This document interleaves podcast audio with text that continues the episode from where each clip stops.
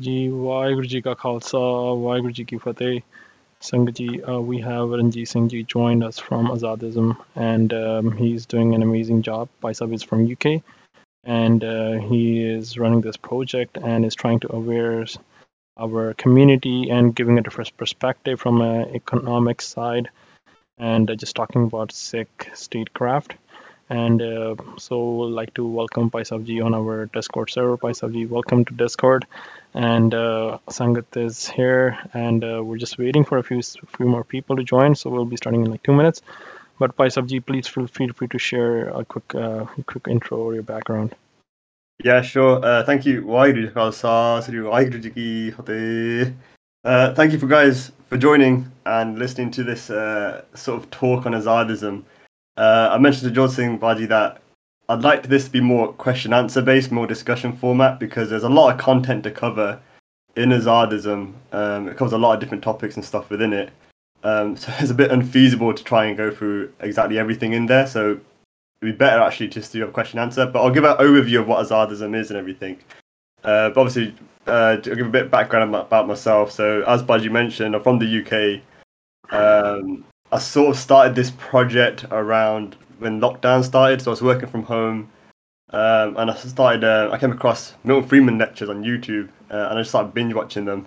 And then at the same time, the Kisan Morcha was happening, so I was comparing what I was learning from those lectures to what was happening in the Kisan Morcha, and things weren't quite adding up. And then as I got more into the literature around economics and learning about the different schools of thought within economics and all that sort of stuff. Then I sort of realised how powerful of a tool economics is to analyse that situation and understand what's actually going on, and then provide some potential solutions that are grounded in reality. So that's basically how I sort of started getting into this sort of subject area. And then a thing happened where I debated this. There's this talk going on by a guy called Professor Preetham Singh. He's a Oxford Brookes professor, and he's a Marxist. And he basically gave a talk on the Kisan Morcha. It was like on Zoom or something. And I reached out to him to actually debate him on socialism versus the capitalism concept. And at that point, I was already quite confident then. I heard quite a lot of the arguments at that point. We watched so many debates and debating myself with others. So that debate I had with that professor was quite one-sided. He found it very difficult to debate me back. And I would already heard most of his arguments. So what he said then was, because it's so difficult, he doesn't really understand what my position was, even though I understood what his position was. So then he told me to just write my views down on an essay or something. And I agree, guys, that was a good idea. I'll do that. I'll write it down and we'll get back in touch. At the same time, I was debating with my personal Sangat as well, amongst the Singhs as well. We have these vichara. So I was sort of writing down basically how I interpreted Sikhi, and use that as a measuring stick when I was looking at economics, when I was looking at things like capitalism, socialism, these kind of things. And then that essay, I sort of got carried away, and it ended up being the Azadist Manifesto turned to a book. So that took about a year-ish to write. And then I started that Instagram page. Unless you haven't guys seen it already, it's this one, Azadism Official. I do recommend following it and stuff, because a lot of the manifesto that I've written, all the sections are summarised on here. It's in a bit more like visual format. And then I've also got like extra vichar as well and other topics and stuff related to these things. So this basically became a platform on which I just discuss Sikhi and statecraft from a Sikh perspective. I don't proclaim to be an authoritative voice on this subject matter. This is purely all how I'm seeing things, my perspective on it. The same way if, like, Ratan Singh Bangu writes about Itihas and Sikhi and stuff in Pant Prakash, that's from his perspective, he's seeing that. Same with Suraj Prakash. Suraj Prakash is a really good example, because you can feel Kavi Santokh Singh's prem for the Guru and Sikhi and stuff in that literature. So it's the same sort of thing. Go on. But yeah, so essentially it's the same thing, but not the same thing. Obviously, way better than this is the manifesto is. But this sort of same approach I'm trying to go with this. Like, this is my understanding of Sikhi and applying it to my understanding of economics, and this is basically what's come out of that. But yeah, that's basically a bit of a background to me. I usually avoid giving too much details around like who I am or what kind of stuff, purely because the reason that my argument should hold more weight than the mouth that says it. Like, I could be some like random guy from Japan or something and saying these things, like, or could it even be a Sikh? But the argument itself should hold more weight than the person who says it. So that's why I try to separate the self, the individual, from the actual set of ideas. And the ideas are here to be adapted as well. So if any of you prove me wrong on things, because Azadism is essentially something I've made up, I had the freedom to change it, right? So I encourage disagreement and debate heavily in order to do that. And I have changed my position on certain things since writing the manifesto. One of them being blockchains. I used to be like a big fan of it. Now I'm not too sure. And maybe that's because I lost a lot of money in crypto. But yeah, there's those kind of things. I've changed my mind over time. And we can get into some of that stuff later on if we want to as well. But yeah, that's a bit of a background. George, do you want to, should we start the actual content of the talk? Yeah. You can definitely go ahead and start with the actual. Yeah, sure. So this is the website of Azadism that accompanies the manifesto, the Azadist manifesto. You can read the whole book on this website for free and download it as PDF and stuff as well. So Azadism, the tagline I've got here is Six Statecraft and Economics. So Azadism introduces a framework to promote the flourishing and prosperity of existing and hypothetical states and nations. The Azadist Manifesto introduces the political economic philosophy of Azadism as a Sikhi-based alternative to authoritarian ideals and central planning. So what I'll do, actually, instead of going through the entire manifesto, I'm probably just going to give you guys a general overview of what it covers, and I'll do that first by actually just reading the definition of Azadism. So it's basically Azadism in one paragraph. So I'll do this, but don't get too hung up on the jargon right now. We'll expand that as we progress. So what is Azadism? Azadism as an economic and political system that encourages limiting the role of government to upholding the non-aggression principle and preserving property rights. This takes the form of four main roles, namely national defence, policing, justice system, and tax administration. The control over a nation's economy is gradually transferred away from the state control to the people directly, where both parts are adequately independent of each other. Initially administered under a decentralised Khalsa confederacy of missals, over time the role of government can be further reduced and replaced entirely by the private sector.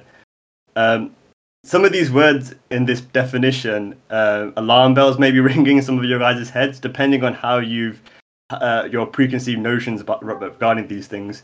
So what a lot of the manifesto does is actually go through and makes the definitions clear what a lot of these things are, in order to destigmatize a lot of it and actually put it in context of what it really means, which we'll get onto in a bit as well.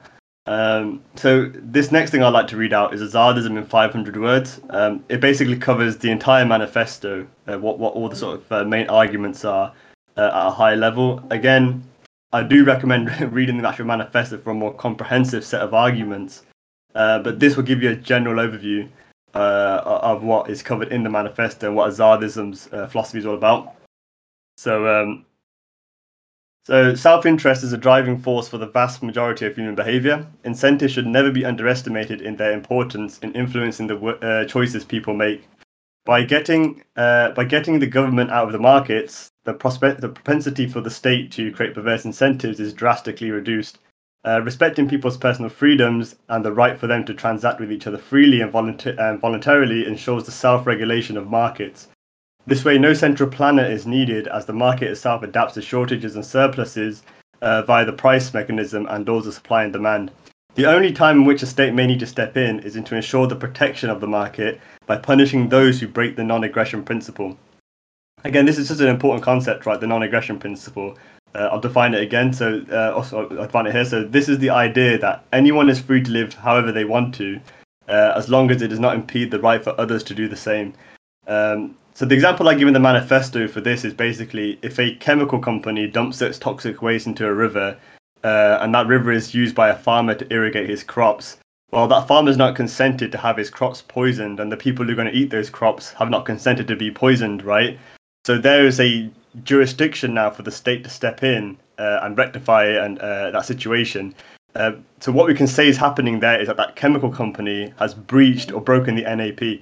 And so all the law in society then is based upon the non-aggression principle, and what the government's role is to do is determine where it's been broken and how to rectify and prevent and give justice to those who've been wronged by it. So this is the idea.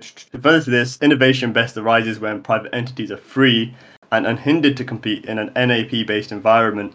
Not only does this advance human potential, but also protects the consumer from monopoly exploitation.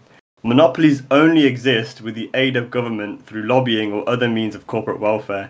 Nationalization of industries is just another form of monopolization in which the state takes control of the production of goods and services. If you're not aware what a monopoly is, a monopoly is basically, the literal meaning of a monopoly is basically one company controlling the entire industry. But usually today people use it more to refer to large market share organizations.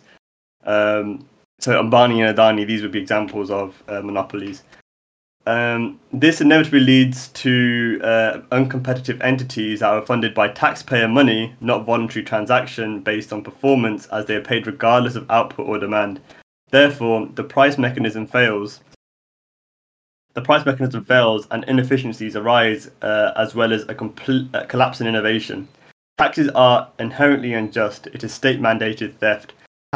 Taxes under Azadism would be reformed initially before being removed entirely in the long term. Meanwhile, a negative income tax (NIT) system, or UBI (Universal Basic Income), should be implemented to provide the safety net instead of a corporate welfare state, a corrupt welfare state that perpetuates poverty and takes away opportunity. Minimum wages too should be replaced by an NIT, thereby putting pressure off small businesses and onto the state to provide living wages. Private charity replaces much of the social security function that the state formerly would have provided. The state must be reduced to these four functions initially to be classed as Azadist, and that's 1, national defence, 2, policing, 3, the justice system and courts, and the 4th thing is tax administration. From this, the state could gradually reduce its role and further limit itself out of existence in the long term. Alongside this, a gradual transition must occur away from taxes to a Desvand-based system. Combined with a well-armed populace, a Khalsa government is an ideal candidate to administer this process of handing power back into the hands of the people and away from tyrants. They could be organised as a decentralised missile system made up of many competing groups, each with their own specialisations and red mariade. Finally, contracts provide a method of private governance by allowing different groups to set their own laws on top of the NAP-based law system layer that is voluntary to participate in. Agal. So I had to put the Agal in because I said it's 500 words and that was 499, so I had to add that in. But yeah, so that's in 500 words what Azadism is, and I appreciate that's very dense if you're not already aware of a lot of these things to begin with. But the way you're going to sort of learn these concepts is by sort of reiteration and keep going back to them. So what we're going to do now is go back to the definition, read that again, but with the context that 500-word thing. So an economic political system that encourages limiting the role of government to upholding the non-aggression principle. Again, the non-aggression principle means the right to live however you want to live, as long as it does not impede the right for others to do the same, and preserving property rights. So property rights are a very important concept in general. So the whole way you can even have the non-aggression principle to be enacted in the first place is if you recognise that people own things.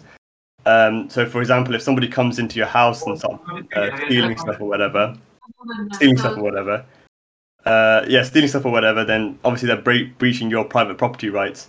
Sorry, give me a second. Yeah, so they're breaching your private property rights. So if you don't have a set of private property rights, you don't understand, okay, what is owned by this individual, what is owned by that individual, then what you'll end up with is a system of tyranny and oppression where anyone can just come in and take your stuff and you have no sort of grounds in which to protest that. So where's it gone then? So this takes the form of 4 main roles, namely national defence, policing, justice system and tax administration. The control over a nation's economy is gradually transferred away from state control and to the people directly, where both parts are adequately independent of each other. Now that's crucial, that bit where I'm saying they have to be independent of each other. So people have this idea, when I say private sector, people tend to think of like greedy, fat, obese businessmen being private sector. But no, really what the definition of private sector is that part of the economy that is independent from the state. and the opposite to the private sector is the public sector. That is basically, the public sector is the part of the economy that is controlled by the state. So what is the private sector? It's not just big companies. In fact, lots of big companies are no longer private because they collude with the state via lobbying, which is a part of a wider thing called corporate political activity. So as soon as you collude with the state, or you bribe the state, or you lobby the state, or the state is nationalizes your industries, that is no longer private. Now that is now public, or at the very least hybridized. So one good example of this is the American healthcare system. Everyone calls that a private healthcare system, but that's incorrect. It isn't a private healthcare system. The US government actually spends more on its healthcare system than the UK does, and the UK is meant to have a completely nationalized healthcare system. So the fact that the government funds it and has all these sort of schemes and influence within it, that diminishes its status as private. When the government has no say into it at all, or no influence at all, that is when it's truly private. So what are examples of that? Well, this right now, this organization of us in this Discord chat, this is a private effort. There's no government overseeing this or anything, apart from obviously the Discord mods, but that would be a private government because you don't pay tax to them. It's all voluntary to participate here, unless they're all forcing you. But that's essentially what the difference between the private and the public sectors are.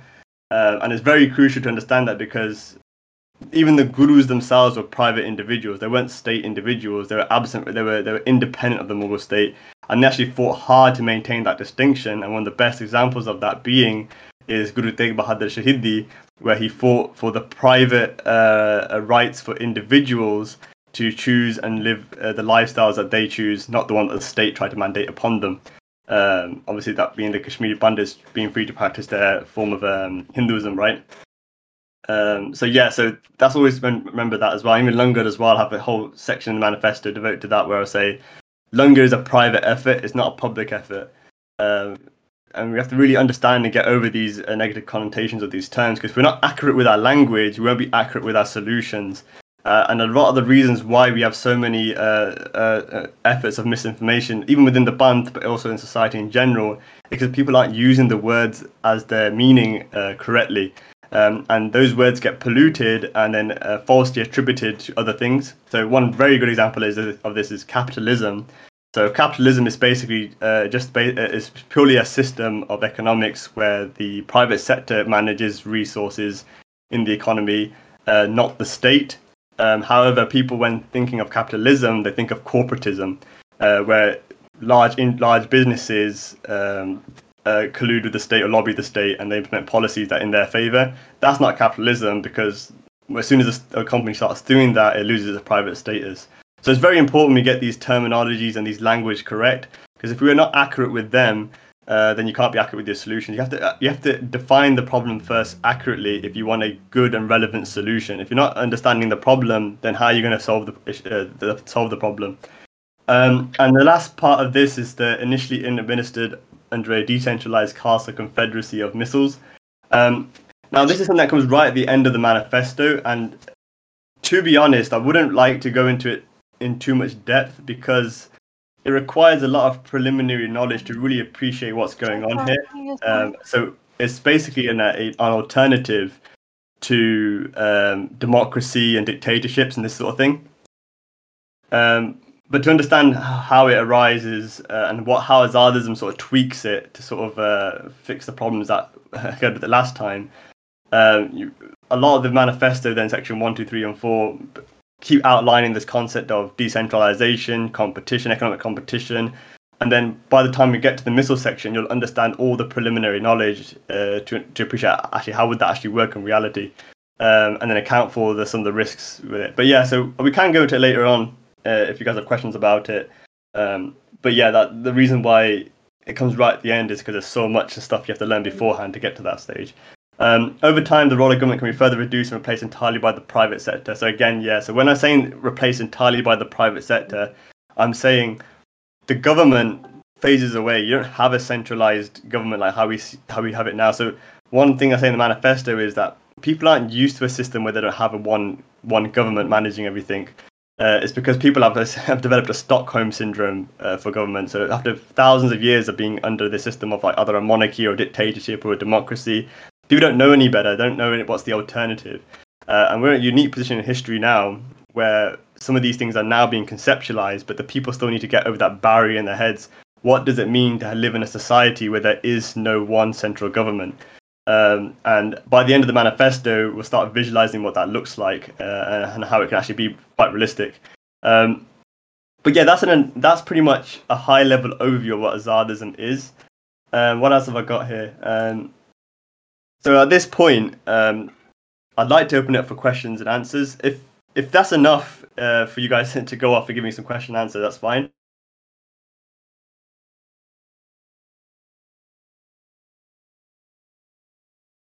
The questions are relevant, and I've got slides to visualize some of those things. But yeah, that's pretty much as an overview what Azadism is. It's an economic and political philosophy based upon Sikhi. So Sikhi is basically the measuring stick I'm using when I'm assessing these concepts.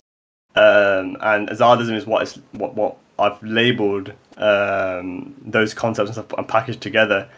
So yes, Azadism basically an economic political system that prioritises freedom of choice and minimal government interference in the society, and that what we believe is going to be the most conducive to progress and prosperity.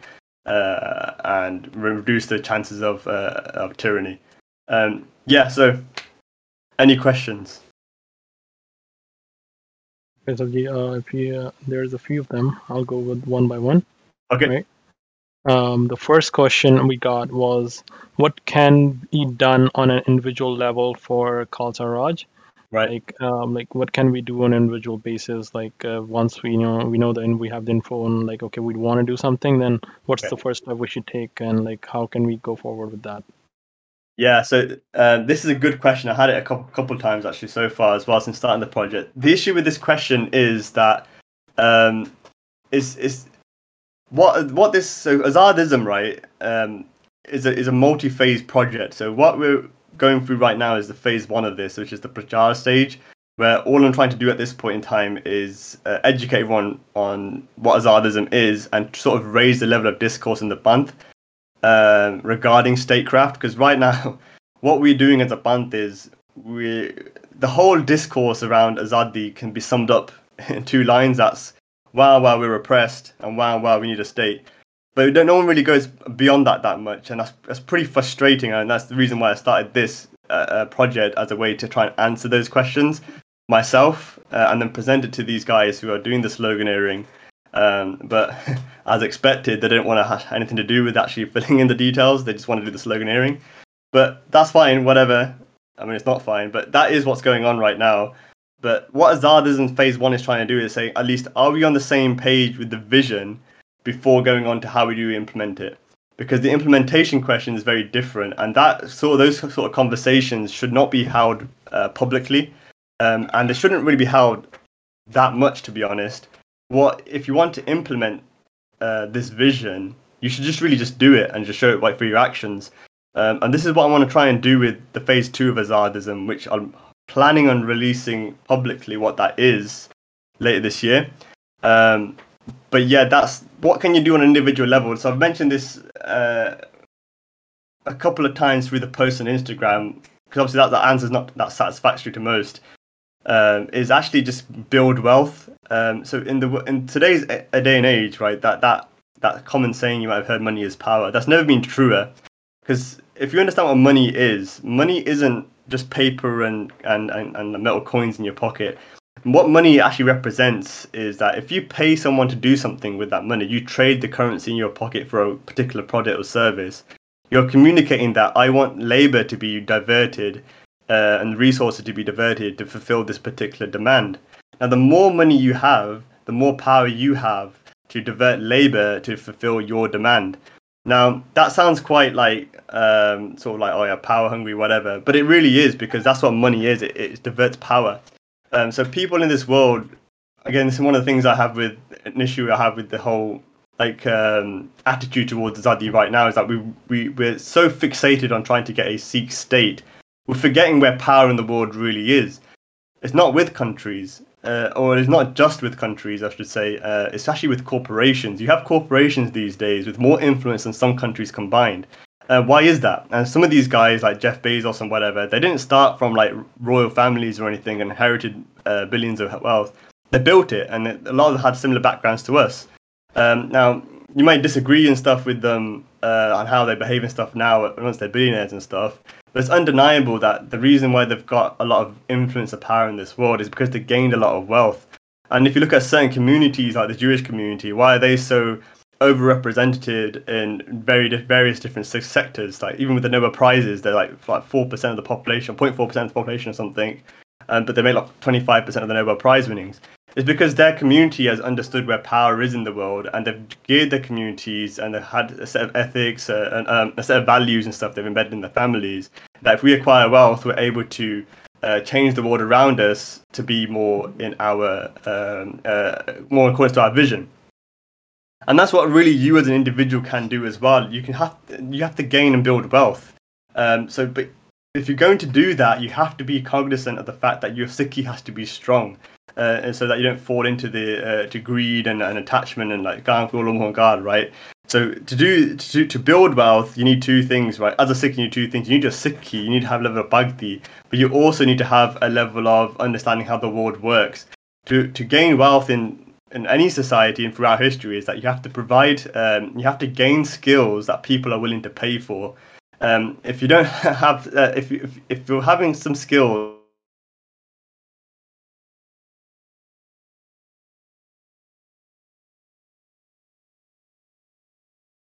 That's why when you go and learn like programming or very specialist careers like engineering, etc., they're very specialist skills. Not everyone can do that. And when you're going to go to those fields and you get higher up in those fields, your pay tends to get higher and higher as you become more specialized or you become a better experience because you're hard to replicate. And this is why in some of the top organizations, those people are making the most money and stuff, most wealth in those organizations are people who are being there for a very long time and they know the processes in that company in and out. So if that guy ever leaves, then the company's in has a lot of problems. So they incentivize him to stay by paying him a lot. And it's the same thing with business as well. So if you're self-employed as an entrepreneur, the only way you're going to be able to sell your product is if you're fulfilling some sort of need in society. So if you want, so it's actually part of the first section of the manifesto is self-interest, is that everyone's acting out in their own self-interest. They all care about their self-interest first. We're not living in Satyug, we're living in Kalyug, where Humme is the norm, right? That's the base level you start from. If you ignore that, then don't be surprised why you're not getting anywhere. So if everyone's acting out of self-interest, and even if somebody is greedy in the system, then the only way they can satisfy their self-interest is by providing something of value that other people are willing to pay for. And that's the core of any of this. Even as an employee, this is what you do. You trade your skills and your labor and your experience for a salary. And as an entrepreneur, you do the same thing, but you also collect other individuals of skills and you bring them together in order to solve a particular problem in society. And obviously, a lot of these problems may seem trivial to you, like the iPhone, right? Like what problem does Steve Jobs solve? Well, he actually catered towards many people's desires, and people were more willing to have an iPhone in their pocket than, I don't know, like £1,000 of their money, right? So they trade that £1,000 for an iPhone, or however much it costs, right? And that's essentially how you, as an individual level, how we as a Bantha need to restructure ourselves in our thinking, that we need to understand that how does wealth get built? How do we acquire wealth? And then how do we make sure that our sikhi is strong enough that we don't get corrupted by that wealth? So Maya is this tool, or you can be used by Maya, or you can use Maya, but it's up to your level of bhakti that determines which way it goes to. But yeah, that's what you can do on an individual level. Build your bhakti and then build your wealth, and then the opportunities start arising. On a Banthic level, so the thing is with the Banthic level as well, you see a lot of these... like Banthic organizations and leaders and representatives keep banging on about this idea of Ekta. Now, I've never been a big proponent of Ekta because I think it's very superficial for people to say, let's have these surface level compromises and get nothing done. If you had an organization or a business where at the top level of and the executive team of that, and they always just say, okay, let's have Ekta, no point disagreeing with each other, let's put the disagreements aside. Nah, you're right, that's fine, Ekta say, you'd never get anything done. Right? Because you just surrounded yourself with the yes men. But what you need to make change is have a really hard reality check of where the bottlenecks are and how to solve those bottlenecks. If you don't know how to do that, you won't get anywhere. And we as a band are not getting anywhere because we're not holding our organizations accountable. And then we're just pretending to ignore deep disagreements with each other. And to be fair, a lot of these disagreements aren't that deep. It's just that people have attached their egos to things to such a deep level that they don't like being questioned. And that's very anti-progress. So what can we do at the Bantic level is forget this ideal of Ekdal and actually just build something first. Instead of having an Ekdal first approach, have a results first approach. If you provide something of value again to the Sangha, to the Banth, right, then naturally those people who recognize the value in that will join you. And the Ekdal amongst those people, even though it's less people, will be far stronger than Ekdal between many people if it's surface level compromises. And that's really the mindset I'm trying to approach Azadism with. I don't really care if the whole band sort of backs this or not. I don't really need everybody to back it. I don't really need a lot of people to back it. I just need enough.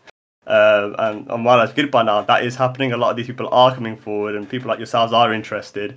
And it's a good sign. But that's what we can do as a band. Again, to reiterate the point, build your bhakti, build wealth, and produce results. And that's how you start making changes. Any collective effort that might help. Yeah, that's pretty much it. So if you want to make a change, think on the individual level rather than the collective level. There's a really good quote, actually. I'll probably post it on my Instagram later if I remember, but it's like, there's this monk, right? And he was like saying, I want to change the world. And then he realized you can't really change his world. Then he said, okay, well, I'll change the country. I'll change my country. And then he realized you can't change his country. And he goes, okay, well, instead I'll just change my town or my community. Couldn't do that. And then I'll change my family. He couldn't change his family. And what he did was change himself. By changing himself, his family naturally saw that change, and then themselves changed, and then the family changed, and the community changed, and the community changed, and the country changed, and the country changed, and the world changed. You've got to start from the individual level. Start with yourself, which is a lot what Azadism is about, because the main thing Azadism isn't saying is, like, the society should be structured like this, the government should make this policy or that policy. Majority of Azadism is saying, actually, the government should leave people alone. It's a fancy Azadism, and this sort of philosophy is a fancy way of saying just leave me alone. And when you leave yourselves alone and you focus on yourselves, then that's when the change happens. So hopefully that answers that question.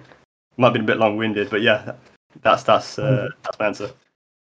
So I think you probably answered this, but so as you said, like building wealth, right, and then get those skills, yeah. That might be helpful, right? So I think that was the next question, that if that is the case, then what kind of skills or stream that you think would be needed for the Panth in the upcoming time, or people should invest their time or effort in?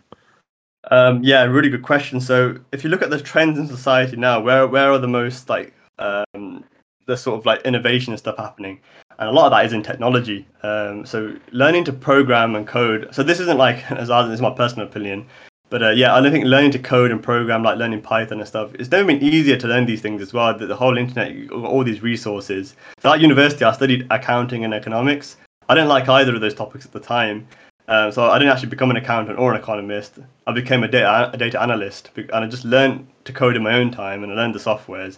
I got myself a job that paid very little in order to learn get experience, and then I worked myself up, and I'm doing Maharaj Kirpan now, doing quite well. It's because I've learned that, okay, there's a gap here. The demand is for data science and the data analytics skills. That's where the gap is. So that's where I geared towards my skills, and then I built it there. So that's one area, data, and in programming in general, software engineering is a very good field, and also fields anything to do with science and innovation. To be fair as well. There's a growing industry of space travel and these kind of rocket scientists, or these kind of things. So there's a lot of these opportunities. You just got to go out and find it. So the one that I found was this whole techie sort of side of things, but there might be other ones as well. But it's something that you have to find yourself. But in terms of what would be useful for the Panth, any of these skills would be useful for the Panth. Whatever you do, be the best at it. So often what happens is, right, I remember I was feeling like this when I first started working, was that, what the hell am I doing? I've got 4 or 5 shastas under my shirt here, and I'm wearing a suit, and I'm supposed to be out here fighting Mughals. I'm here fighting spreadsheets, so obviously it's a bit disheartening. But if you have to realise, right, that whatever you do, you've got to be the best at it. And when you're the best at something, you become irreplaceable, and then obviously your wealth will grow, but also your influence will grow. People come to you for advice and they see that as reputable. And then by having a single, a very visual sec in those positions, it's inspiring for others. And it's inspiring for your position amongst other society. It builds relevancy. So I did a post on my Instagram not too long ago about seats are irrelevant. And I really recommend everyone to read it because it shows the cost of what happens if we become irrelevant as a community. You end up with having, like what happened with that Juggy Johar guy is that he's been arrested, held without trial. And we've been protesting for how many thousand days now at some point. And nothing happens because we as a community have very little relevancy. Nobody really cares to fulfill our demands.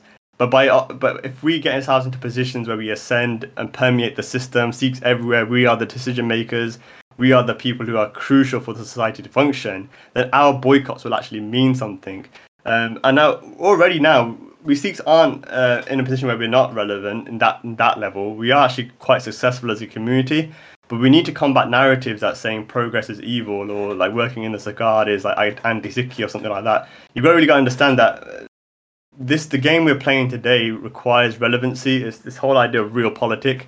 That's what you really need to do, and the skills you need to learn, and just be the best at what you're doing. I think myself that post I have read through there. It's pretty informative. If you want to just give just a bit elaboration on like what exactly means when you say that six are irrelevant, and specifically in a point where you already said that our community is pretty successful, but we're missing the part that people who are getting successful, on the way they're not as Panthik anymore, and they are more like, as you said, because of the Bhakti, right? If there's not enough Bhakti, then you will get corrupted by the system that you are trying to change. Yeah.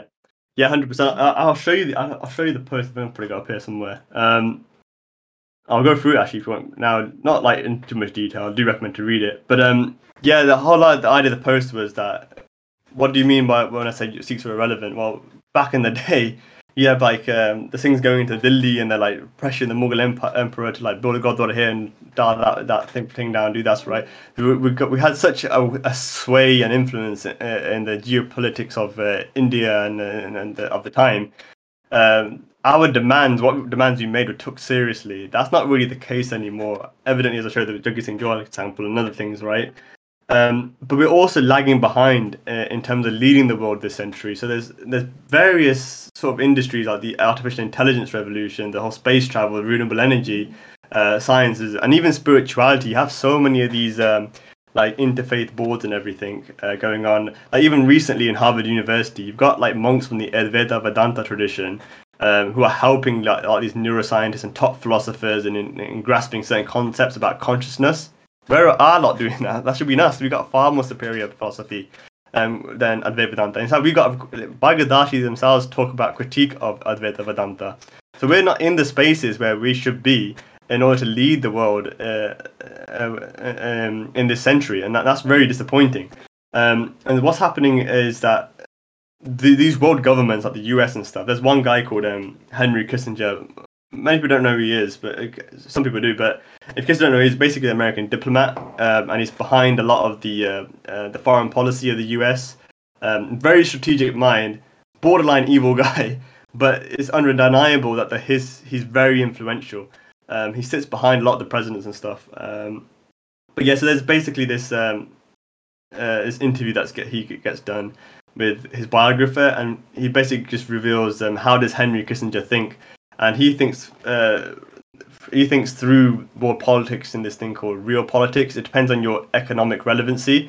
If your country is not producing much economic value or doesn't have much political sway, you're not really relevant to the US in that much sense. So your needs and stuff are secondary to other things.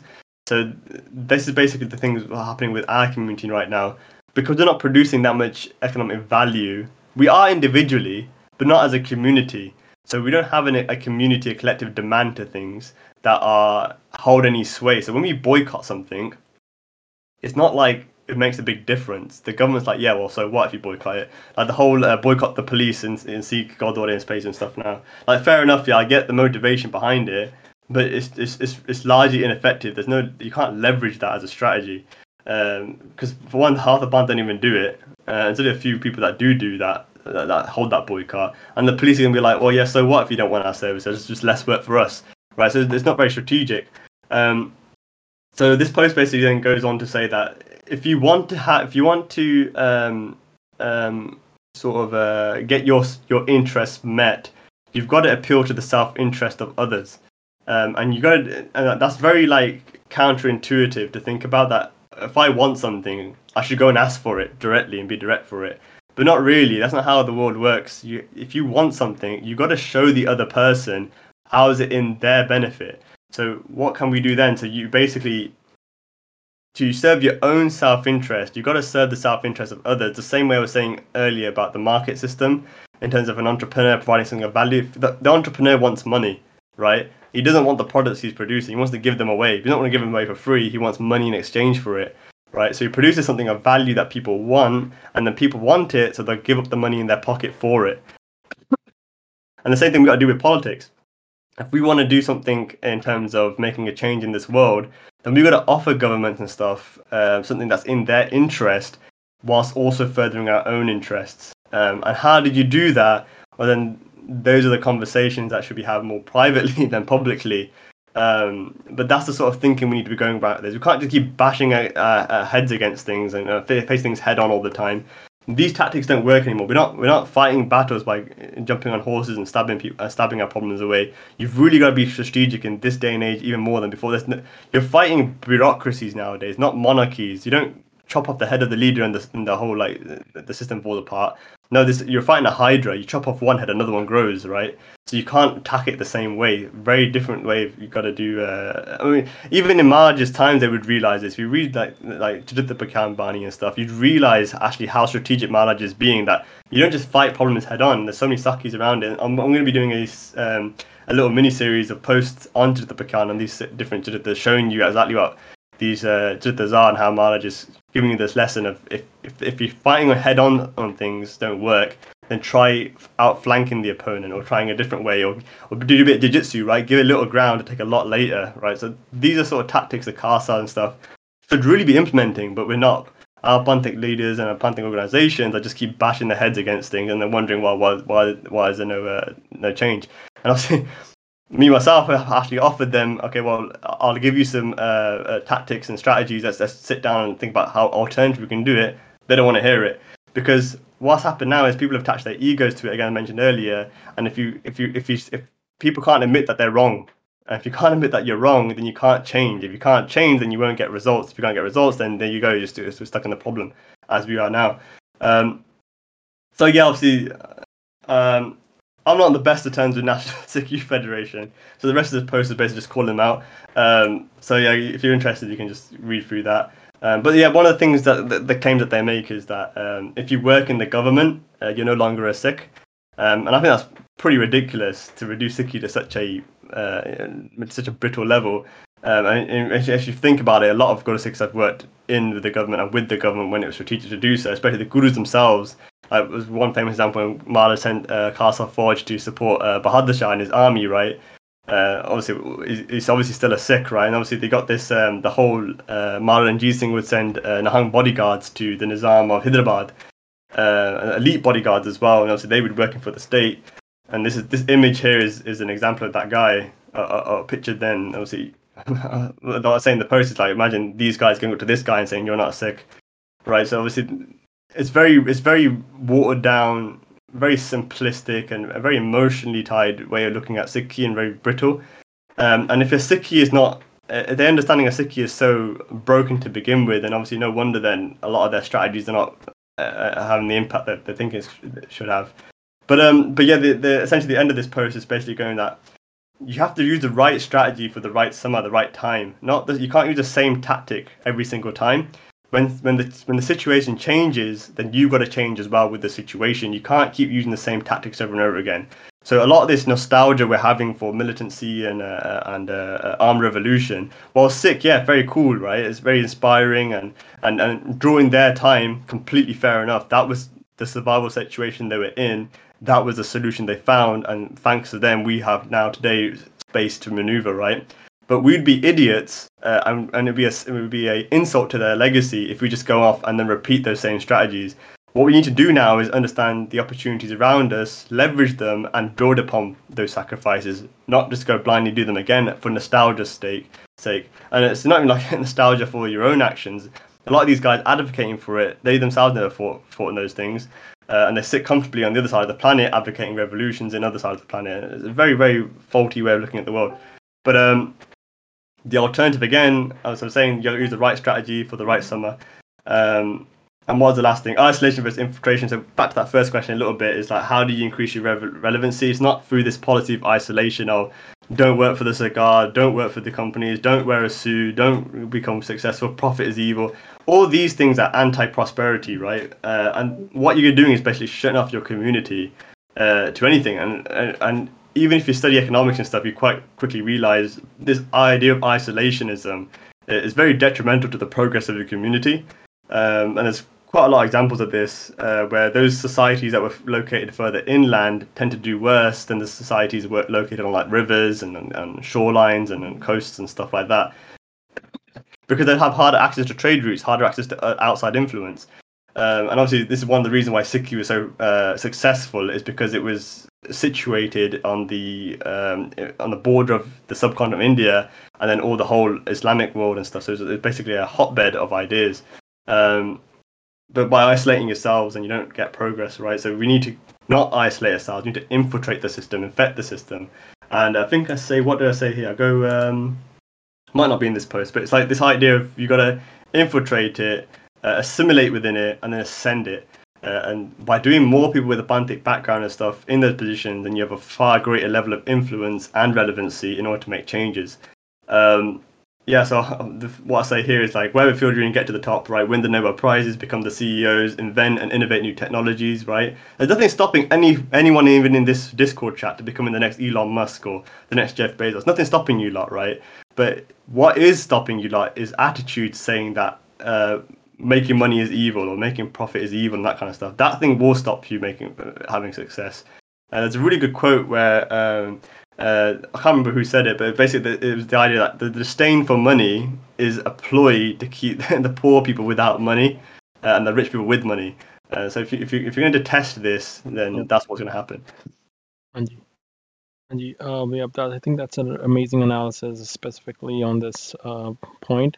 The other question, specifically with the problem, I would say, like, maybe there's a solution for this, like specifically when we talk about infiltration, right? For example, like there's a person who's a Sikh and he thinks like, we should do something with the Panth, and he follows this route of like, infiltrating a system, which means like he goes in a corporate world, strives towards it, gets a better position, and while he is getting there, right? Yeah. Somewhere in the middle, he's now in such a position where he's also trying to like impress other people, like his colleagues or maybe higher ups as well. That is, he is reluctant to put forward the Panthic Soj or like to speak about Panth, right? There's 2-3 questions that are pretty similar to each other. Like, for example, like Ajay Banga, right? He became like the new World Bank, I think he was. Yeah. And then, like we have Daljit, we have Rupi Kaur, we have other these main big, people who are known as Sikhs, but like just like so-called like just for the name of it, right? Namesake Sikhs, and that's what people call them, right? So then like all this different strategies, and so the first question would be like, how do we stop, or what can a person do like when they're going to this if their mindset is to infiltrate the system, but how to not get corrupted by the system at the same time, right? Because there's always that danger that lies there. And it's a very valid concern, because you do get some people who are Panthic, right, get to those positions, and also I know some of these guys, and they're very like a lot of love for Bharata Sikhi, but they get fed up, because they themselves then get pushed to the side by so-called Panthic organisations themselves. That's one element. But another element is that Sikhi has been watered down a lot since colonial times. So a lot of people's understanding of Sikhi is very distorted. Now, thankfully, this is changing, and a lot of efforts are now as this, a lot of information is going online, where this new generation of six, if you compare to your own parents' generations, right, the level of understanding of 6 has changed a lot. Like even just now in this Discord chat, like how many of you guys have joined, right, to listen to these kind of conversations and even join the Discord in the first place? It's quite a lot of people who have this ambition and respect and satkar for Sikhi, right? So it is changing. We just got to have a long-term mindset about this, where it will happen. But there's also, I don't want to say too much, but this is going to be one of the main focuses around the phase 2 of Azadism, because, as I said earlier, yeah, wealth, money is power, but that's not the whole equation. You need 3 things in order to have power. That's wealth, that's an idea, a plan, or a solution, right? And the last thing is coordination. If you don't have a sense of coordination or an ability to coordinate that wealth effectively as a band together, in order to plan and stuff, you won't really get solutions. You won't even have power. All you have is an illusion of power. Now, the Jewish community have been successful in this because they've been able to band around collective trauma. So if you look at their whole, like, the idea of the Holocaust, and they've been obviously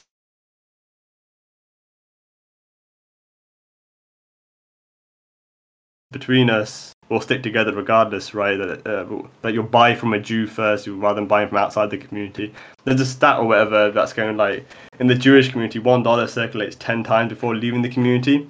It's these sort of things that we need to start replicating as part of the Sikh community if we want to see this. And we need to be able to say, like, those people who get into those powers, we as the rest of the Bantik provide a support system for them. That if they start being Bantik, then they've got the rest of the Bantik to fall back on. Now, again, I don't want to go into that too much because then it starts going to what the phase 2 of Azadism will be. I don't want to reveal that too much yet. Yeah. So that was the one part of the question, and the other part was that now the Sikhs who are already there, right? Well, maybe they don't have the Panthis, but how should we look at them, right? Should we be proud of their achievements? And maybe, they're not like Sikhi achievement, they're more like, in their own, like Daljeet, went to that Coachella concert, and like then Ritikor is doing something, and that this guy becomes a CEO of something, right? Yeah. But we don't see them as Panthik, right? Because they never push anything Panthik forward, or they don't talk much about Panth or like Sikhs, right? Yeah. How should we be like publicly like talking about them, or like how should we go forward with, like, maybe if there's a way to, like make them feel more inclusive and maybe get them to do something for the Panth? How should we go forward with the people who are already in the like mainstream, already infiltrated the system, they're part of the system? How do we look at those people, those Sikhs who are already there? Yes, I have the perspective on them. A lot of them, it's the same way you look at everybody, really. You have to look about a case-by-case basis, in terms of, like, every one of these guys are individuals now. They're all on their own personal journey with Sikhi, etc. as well. So you really got to judge them individually. But in general, as an individual from the outside or from the rest of the band looking at them, you've got to take the exact same thing we're taking from every other human being on this planet. You've got to take the good and leave the bad. So if somebody's become, like, the president of the World Bank, well, then see that as a form of inspiration that, somebody looking like me can actually end up in that position like that. And then you can use that then as a motivator to also similarly to get yourself there. Because, you might be able to, like, criticize their sort of commitment to Bantik causes, but that only should either bolster your own commitment to Bantik causes. It goes, well, okay, if he's not doing it, then I'll do it myself then. And that's essentially what I've done with Azadism here. Like, if all these Bantik orgs keep doing these slogans and stuff and don't want to answer how a Khalistan actually look like, or then I'll do it myself then. So this idea of, like, okay, I'll do it myself, it needs to be more prevalent amongst us. That's how we should see these people. We were discussing this on the Telegram actually recently, where we were trying to figure out, okay, well, how do you actually look at Arjun? Because the World Bank isn't exactly this. One guy was saying, you don't get to that position by staying clean. And, like, it might be right. It might be some sort of, like, it might be corrupt as how the guy is, but just take the value from that. Like, okay, what is the positive mythology we can have from that compared to but also be wary of, okay, maybe he has done certain things to get to that position that's unethical. That's pretty much it. That's probably how I'd answer that. You just look at them individually by individual. And if you don't think they're doing a good job, then do it yourself. Yeah. Because I'm from Toronto, so in Canada, right, we have Jagmeet Singh here, right? Oh yeah. So he, lots of Sikhs criticize him, right, because of lots of things that he's pro LGBTQ, he's pro other stuff that might not align with Sikhi, right? Yeah. And And publicly, we have seen many Sikhs who just started bashing him a lot, right? Saying yo, this guy is crazy. He's not even a Sikh anymore, right? Right. No, we don't have nothing to do with him. This guy is, just like a Gora and like a Sikh body, right? And all that other stuff that people publicly are Sikhs are already condemning Sikhs publicly, right? So how do you look at this perspective, person? We agree that he definitely has those traits where he's not. Very Panthik, and he also supporting things that are not Sikh related, but also he is in a position where we can benefit from him. So how do we look at that? Yeah, so this is something I'm guilty of myself. I even got a post on Azad as one of the early ones where I just rip into his political philosophy because he is a socialist, right? And I'm pretty anti-socialist, so I don't really like a lot of his policies. But the reason why I don't chase him and similar politicians as much as I was initially planning to. Because even in the UK, we've got what's his name, Pandesi, right? And you got the conservative guy as well, right? I can't remember what his name is, but you got a bunch of these politicians. You have to understand that the game they're playing, right, requires a sense of sensitivity of what they're doing, what they're saying, and what's going on around them. And we're not really, as the rest of the band, privy to the sort of strategies they've got, because as a politician, right, your main thing is to be strategic, and if you're not strategic as a politician, you won't really get anywhere. And these guys, to get to the positions that they have got to, especially Jagmeet Singh, he has to have a strategy in place, and now that may include being a sellout from our perspective on certain issues. So I see him as one. Well, I used to at least. On economic issues, I think he vastly misunderstands how economics works, and it's reflected through his policy proposals. However, to even have the image of someone in that position in one of the major economies and major countries of this world is itself quite promising. What my vision would be is having Sikhs in every party. You'd have Sikhs in the Conservative Party, in the Labour Party, and all these different parties, right? And just permeate it. So regardless of who's in power, you'd always have Sikh representation. And now the other issue is this, that because it's so isolated, in Canada it's a bit different. You guys are a bit changing this, but in the UK there's not that many Sikh MPs and stuff, politicians. When you start having Sikh faces everywhere in the institution, it becomes a more comfortable environment in which to speak to Sikh issues, and it's natural for them. For we can say, okay, well, you're tying up bag and stuff, like be a Bahadur and you're like one against Sabalak and all that kind of stuff. But when you're in that position and you've got all these pressures and stuff, you've got to feed your family, you've got your own career to think about and all this kind of stuff, right? Then yeah, that self-interest motive starts hitting, and it shouldn't. Especially if you're a Sikh representative, the whole point you tie the bug in the morning is that you destroy your self-interest for others, right? But we can't force that on anyone else. But yeah, it's a delicate thing, because obviously I do disagree with Jagmeet Singh heavily, as I do with Tandesi and all these other politicians on their policies. But we still need them. And we've got to understand they're playing their own games as well, that we don't have all the information about. So yeah, it's pretty hard to answer that.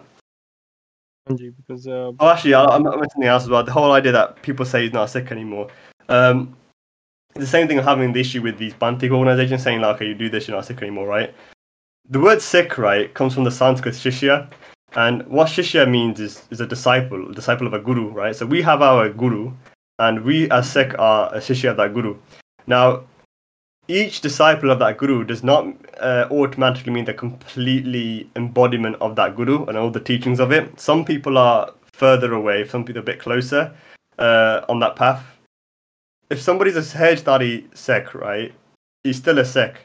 So how I see Sikhi and how I see somebody as being a Sikh is anybody who takes inspiration from the guru to whatever level and whatever degree. I do not see Sikh as a separate community or a band on its own, or a Gaum on its own. What Sikhi is a band, a path, right? So even as a Muslim or a Hindu or a Buddhist or a Christian or whatever, you can follow Sikhi and be a Sikh in a sense. But what you can't be is a Muslim and a Khalsa. The Khalsa is the religion element of Sikhi. So there's Sikhi, the underlying culture in which anybody can follow the guru and take inspiration from the guru to any extent. But then you have the Khalsa within that as a unique expression of Sikhi. But it's not the only expression of Sikhi. It's the most predominant one, that we visually see today, but there's traditionally been four Sampradas. There's been the Nahang Khalsa, there's been the Udasis, there's been the Nirbale, and there's been the Sarpanthis, and there's a bunch of others as well, right? Over time, and like, even now, modern day, you can say there's different sort of Sampradas in terms of like the Ksalis and whatever as well. But those are like commitments to different paths and reds within Sikhi. But Sikhi itself is far more universal, and we need to be very careful in making Sikhi some kind of exclusive thing. So yeah, these guys are still Sikh, even if I disagree with them. They're definitely still Sikh. But what I'd say is, okay, is that pro or anti-Khalsa? That's where the conversation I'd have. So so in that perspective, right? Yeah. So like, for example, doesn't have to be Jagmeet Singh, but anyone, right, who is in a political party, definitely, you know, like, because they are in that position, and because the system is so corrupt that, you know, the whole point of democracy is, you know, the majority people, like, you don't want to impress the majority, right? So they're going to do all the stuff that majority likes, right? Yeah. And Sikhs has always been in minority, so definitely this most of the Sikh principles would not align with the person who's trying to impress the majority, right? But it could be, as you already said, that we don't know them individually, so maybe there's definitely somewhere that they do consider them as Sikhs and probably want to follow those principles, but in the public, you know, they do want to show this face that they're inclusive, or we accept everyone, and then all that other stuff that might not align with Sikhi, but they do need it because the system is made that way. Democracy is all about that, right? Yeah. So I think what I would say, and maybe you can correct me with this, right? That when they do good stuff, like, appreciate them, and they do bad stuff, tell them this is bad, but don't just start condemning our own people in front of all the Goris that, you know, they're Sikh, we don't even consider him as Sikh, or, you know what, he's just he's not part of our community, we don't even like him, and stuff like that. I'm not too sure, because it gets tricky, because everything nowadays is so publicly. So how do I, like, for example, me, right? So I called out the what's his name, Shiru, innit, like, from National Sikh Youth Federation, because the guy's been he's been very anti-Khalsa in his behaviour, right? But how would I then call that out without that being accessible to the entire public, right? Obviously, I've given the avenues in which we can discuss that and handle it privately, of which he's rejected every single time. Hence why I did it publicly. But then we need to be less scared of sometimes the public opinion turns out, okay, what's the Gora going to think? Or what's a Muslim going to think about this? Sometimes, right, it's actually quite a good thing in terms of showing that we as a community are very critical of even our own. We don't put ourselves, we don't protect our own if they're doing the wrong. We're very principle based. If you're doing something wrong, we'll call it out regardless of what you look like or who you are or where you belong to. That is a good attitude to have in general. But I do understand the alternative perspective that sometimes, right, some of us lot don't have any chill in how to approach this, right? There is a way to critique people with respect, and a lot of that doesn't really seem to transfer over to a lot of people, and especially a lot of people doing this is online. And then obviously when you're online, you're anonymous, you can say what you want. So that's that issue as well. But yeah, I think, I don't know, I don't think it's that big of an issue really. I don't really think it's that big of a deal, to be honest. Yeah. And so the idea where this question is coming from is where, like, how can we make them work for Panth, right? So, like, you know, if we keep bashing them in the public, right, and then sometimes they will say, you know what, okay, you know what, I don't even consider myself a Sikh anymore, you know, I'm going to do my own thing, right? Yeah. How can we use them? You can literally use them, like, to help Panth grow and maybe, like, you know, make them feel, like, welcome in the Gurdwaras, and, you know, let them know, you know, okay, you know what, like, you know, you talk about diplomacy, right? Like, how we can put our needs there, and, like, let them know you are in this position, you can definitely help us out, you know, this is what Panth need, this is what Sikh Street need right now, can you help us, right? And stuff like that. So I think you've just answered it yourself. So it's being cognizant of the fact, like, if you want them to do something, be very clear what it is. So if you want them to do, like, a certain thing for the Panth, then form a plan, like, write it down, right? Like, this is exactly what you want to do. This is the problem. This is the solution I'm proposing. This is how it will solve it. This is the details, and this is where I need your input from. This is your help from, right? And then you should be able to then present that to them. Now, this is something that I'm doing now with the Phase 2, and thankfully, Maj Gibran and I have been able to get access to some of these individuals. They're not celebrities, whatever, they're different, they're like more towards different sectors, right? But they're very successful in their fields. But because I've produced a plan, and a detailed one, that I can present to them, almost picture to them as if I'm an entrepreneur, they're far more receptive to it. And you'd be surprised that a lot of these guys at that position, they don't want to be anti-Bantic or whatever, right? A lot of them just don't have a clue what's going on, and they themselves need guidance. So we sometimes falsely attribute that they actually are all put together as they are, but if you have to go with them, approach them with humility, because obviously you need something from them, then you create a partnership in a sense of that, but you have to produce something of value, you have to produce something of detail and not be vague. The number one issue we have as a band is we're too vague. Like the whole Khalistan thing is a very vague notion. When you ask a Khalistani, okay, how would it work? How would it look like? How would the economic policy work? How would the governance structure be formatted? How would this work? How would that work? They start struggling very heavily. But if you come to them, if you come and produce a plan, a very detailed one, okay, this is where I need your input. This is where I believe you'll be very useful in, and this is where it'll be your benefit and our benefit and the band's benefit. Then that's the way, that's the sort of approach you need to approach with this. But yeah, I mean, it's very vague to say like, okay, how do we get these guys to help the band? Help the band with what exactly? Like increase education or like fund schools in Punjab or whatever. Like to say that is vague, right? So let's use that Punjab school example, right? Okay, cool. You got this idea to fund schools in Punjab.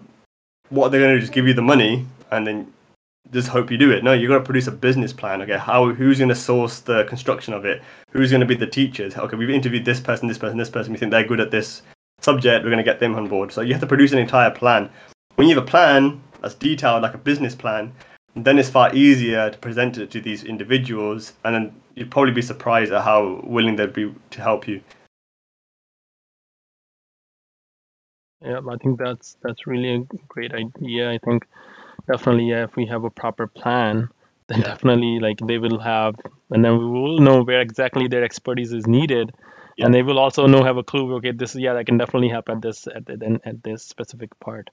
You got to sell a vision to him, right? Because is that what's that guy's name? Is it Denzel Washington? He goes like, oh yeah, dreams without goals are just dreams, isn't it?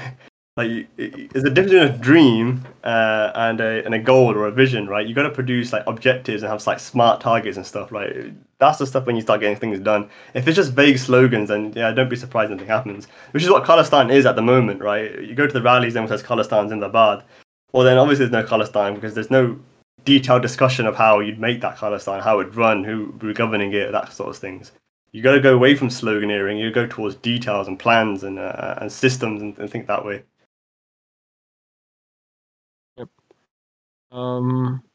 So the other question that came up, I think already you mentioned a bit about it, that the Jewish community and how that $1 runs 10 times and then goes out of the community. Oh, yeah. So the question was that what's your views on Jewish community and the control they have over corporations, and also if you can talk a little bit like how Israel, like, and how that happened, and should we go that route, and like how do we can like basically get educated from the Jewish community on the stuff they do? Yeah, the Jews are a good case study, and we as Cs can learn a lot from them. I think I mentioned it before quite a bit, but with the Israel thing in particular, should we go down that route? I'm not too sure. Israel's been quite successful through a variety of metrics, right? Considering where it is and the challenges it faced, it's done very well. However, is it an ideal? I'm not too sure if it is. Now, Azadism has a slightly different way of approaching these things, and which Israel did inform how I thought about it. But again, I think that's probably more Phase 2 and perhaps even Phase 3 and 4 stuff. I probably won't go into it now. But yeah, there is a lot you can learn from Jews, and I think from conversations I've had, Jews are actually quite willing to talk about these things with you respectfully as well. If you can find them, very rare. There's more Sikhs than Jews. Most people don't know that. There's more of us lot than Jews than there are Jews. But yeah, there's a lot you can learn from them, especially their value systems in terms of how do they run their families, how do they share inheritance, right? So in our community, we don't really have this culture of inheritance the same way we have the Jews have it, in terms of like when a Jew dies in the West, or these successful Jewish communities die, they not only give like quite a large sums of money to their children, but also their nieces and nephews and this sort of thing. So wealth cascades down throughout their community a lot. So in the course of your life as a Jew, you tend to get massive like payouts now and again as your family members, like older family members, die.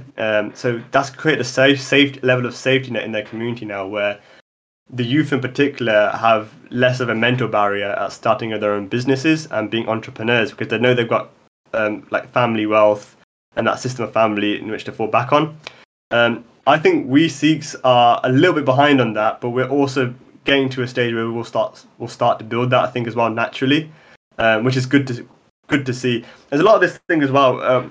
I don't want a lot of what I said to be very pessimistic as well. I'm actually quite optimistic about the way we is going as a community, despite how critical I am of it a lot of the time. We do have to be a bit patient, but if we want to accelerate our progress, we've got to learn of other communities. Jews are a very good example. And there's quite other communities, different subgroups within Christianity that's quite useful to learn from. There's a really good podcast run by this Jew who interviews different members of their community on like wealth and investing and stuff like that. There's a really good one that I listened to recently, and the guy wrote a book about, it's called like the 10 reasons why like Jews are rich or something like that. And it's very good. I'd probably, again, you have to remind me or something, but I'll post it in my Telegram chat or on the Instagram. But I'd really recommend reading that. It just goes into like the Jewish perspective and how they use their Shabbads, or like their equivalent Shabbads, right? Their Torah to justify their behavior in terms of like, okay, we're using this passage here to conceptualize how we're going to do this in the business world, right, or that. So yeah, he's very good in terms of breaking that down and where that source of inspiration comes from. Yeah, I do really recommend that. Yeah, personally, feel free to share it with me, and I'll share it with everyone here. Yeah, perfect. Yeah. And the next question, I think you already had a post on this, is about all this sick narrative, info war, technology, VPN, social media. Like, what's going on with the whole? Since my movement started in Punjab recently, the narrative was all controlled by these IT cells from India, and they were blasting different comments on different posts. Yeah. They were like, all the narrative was created by them, because they had paid people 24/7 working to set up this narrative, right? So what do you think? So how? So maybe you can talk more on this info war and like what's going on with this, and how can we do something about it? Yeah, this is crucial, really, because this is where the battle of one of the battlefields is really at right now. It's not head-on combat warfare. It is really information warfare, where the lie is on. The way we're going to tackle this, right, is to actually start leveraging the same tools they use against us against them. Now, this is something I've been mapping out behind the scenes as a separate thing, in terms of creating a sort of Sikh IT cell. There's nothing stopping us from doing the same thing, and there's a lot of different avenues in which you can take that IT cell in terms of infiltration of different groups. You got to remember, a lot of these guys who are nationalists aren't the same sort of demographic we are. So we're a bit more of a younger population, right? Who are interested in these topics. But a lot of the guys who are the nationalists tend to be like older generation, like boomer generation, right? It's not that savvy, so it's quite easy then to infiltrate some of their groups and sort of subvert it.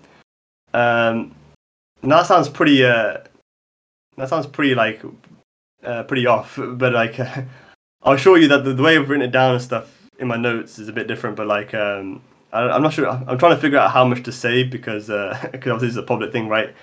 But maybe that's something later this year. I'll expand a bit more on and how we could probably set that up, and have servadars and stuff, but also leverage AI. Like there's the ChatGPT's API and stuff you can get, and you can just train the ChatGPT stuff, or train your own language models with machine learning to automatically go through Twitter and just bombard different accounts, and have some conscious efforts as well. So if you know some like nationalists, pretend to be a nationalist, gain their trust, and then the rest is up to your imagination, right? But there's a bunch of things you can do, but obviously I'm not going to reveal it here so openly. Maybe it's something I'll try to sort out later this year if I have time. But yeah, that is something we should be equally fighting back with on the same level. And you, the next question is about I think you already answered the first when you started with the ekta and which was striving more towards creating some wealth and creating something that is useful, and then go for ekta. Yeah. But basically, the question is what arguments to put forward for organizational Jate Bandis to get them together on one stage and have a collective Panthik efforts.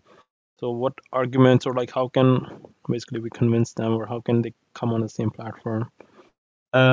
Yeah, I think you already mentioned it, right? So it's actually just producing something of value that they themselves want to come and work to you with. This is happening with Azadism now. So certain organizations are now getting in touch with me in order to like collaborate and work together on certain things behind the scenes, which is quite good. I like that a lot, because some of them are quite large.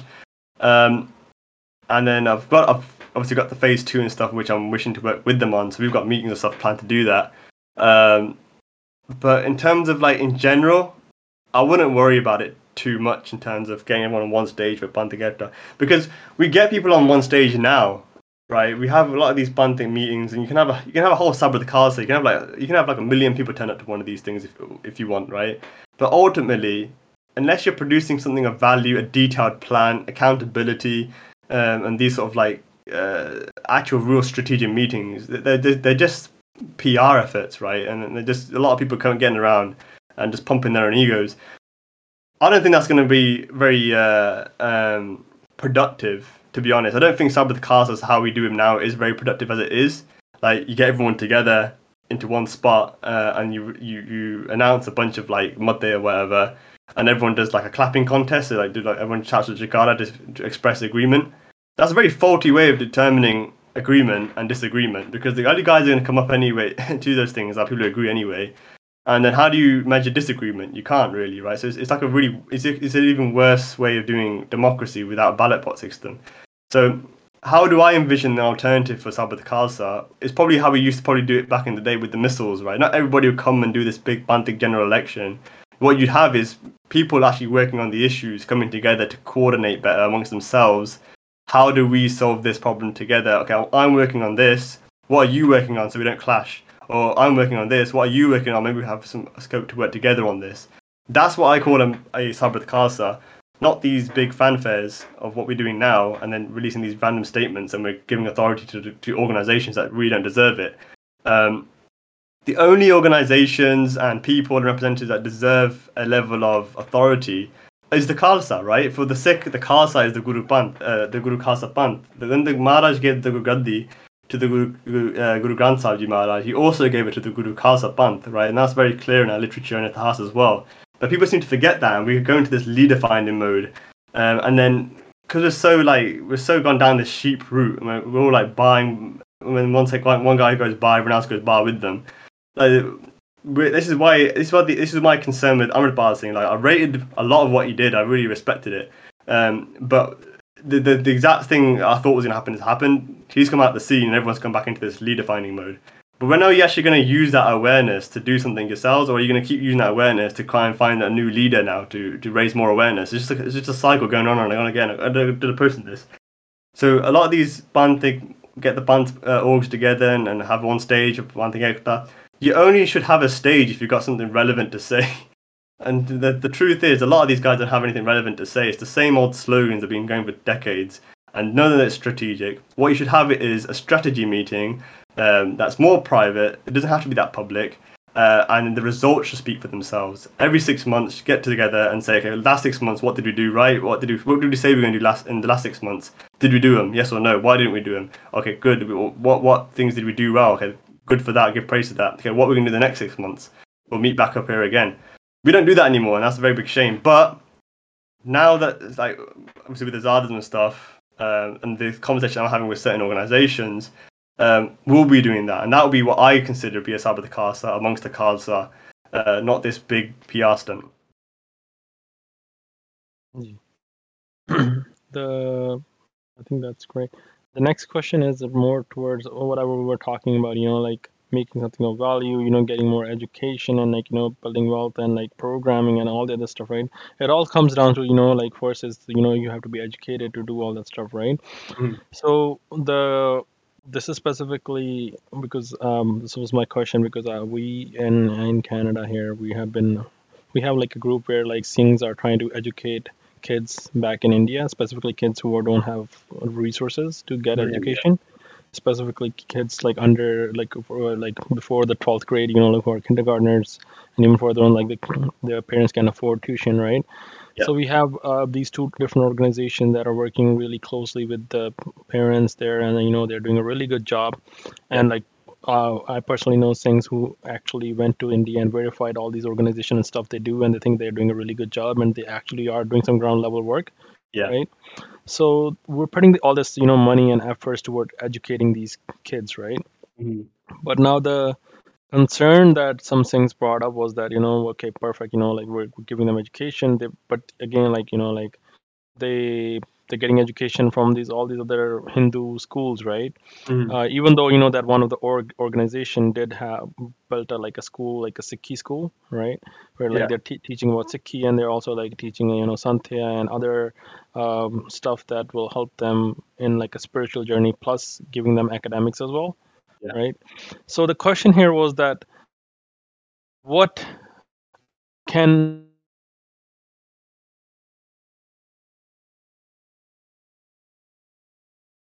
already seen all this trend going on that everyone just gets educated, comes outside, leaves Punjab, right?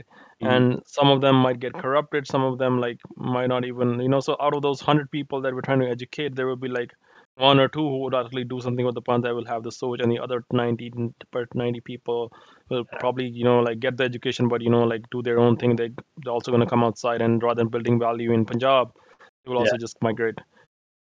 Yeah, this is a very good question. So, and I think you've answered it yourself again, but where you said if it's 100 people, okay, we have to do a survey, we don't really know that much, but if you get 100 people and only one or two of them end up doing something for the Panth, that's brilliant, because each one person is worth 250,000, right? That's a serious thing. We don't have to rely on the fact that everyone will do something Panthic. Yeah, someone might be corrupt, someone just might not really care. But that's really down to the rest of us in terms of those who do care, right? What value are we providing for these people to be incentivized in order to help the Panth? And again, if you provide a detailed plan, you'd be surprised how much people actually are willing to actually invest time and stuff into it that were previously not. And it's something I've realized through starting this Azadism project, right? Many people who before who were anti-Khalistani, just didn't really see a point in it at all, came across Azadism and then they reached out and said, actually, you've changed your mind on the feasibility of such an idea. Or even reforming existing systems, right? That's the way you do it. You got to show people a. It's the same thing that happens in business again, right? There's so much again you can learn from just business principles, and that's marketing, right? You got to show people a vision, a detailed vision, and how their participation in it makes a difference on a deeper spiritual level. It's the same thing the Maharaj themselves would do, right? By showing people how it will benefit them. There's so many appeals to self-interest in Bani itself, and I mentioned a few examples of this in the manifesto itself, right? You've got to always make sure what's in it for them. If it's just to go like, all right, help the Panth so we can celebrate another Godwara and we can get some some half-asleep Gyani to sit there and read Bhat all day, then yeah, probably that's not very incentivized, right? But if you say, okay, well, help the Panth now, and we'll set up a missile system in which we can go around and fight warlords in Africa, well, then suddenly that becomes a far more interesting proposal, right? Maybe you want to participate in that, but that's the way you do it. You got to as the Panth itself, who wants something wants other people to help contribute to your cause or your Panth, right? You got to show them how's in their benefit and what exactly they can do. If you don't have those things, you won't be able to do it. Yes, so you're right. Only a few people will end up doing something Panthic because only a few people in society ever use their own initiative. Most people are sheep. I'm not saying that lightly, that is just the truth of the matter. Most people on this planet follow others because it's comfortable to follow others. It's difficult, it's uncomfortable to use your own brain. But when you start using the brain, even though the risk is higher and the hardship is greater, the fall of that, the outcome of that is far greater.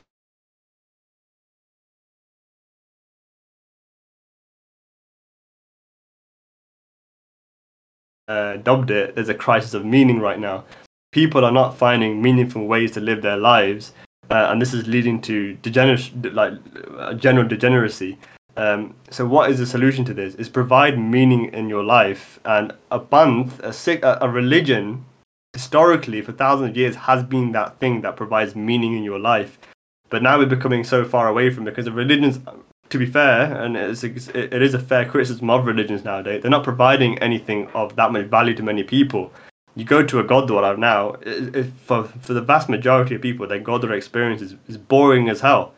Like, even to listen to Katha, right? Katha is this very one-way thing in Godwara. It shouldn't be like that. It should be a question-answer, back and forth, and debates and discussions, and sitting on the same level. The Gyani shouldn't be just sitting there with his eyes closed, half asleep, repeating some adhan that he's learned himself from somebody else that he's bored of learning.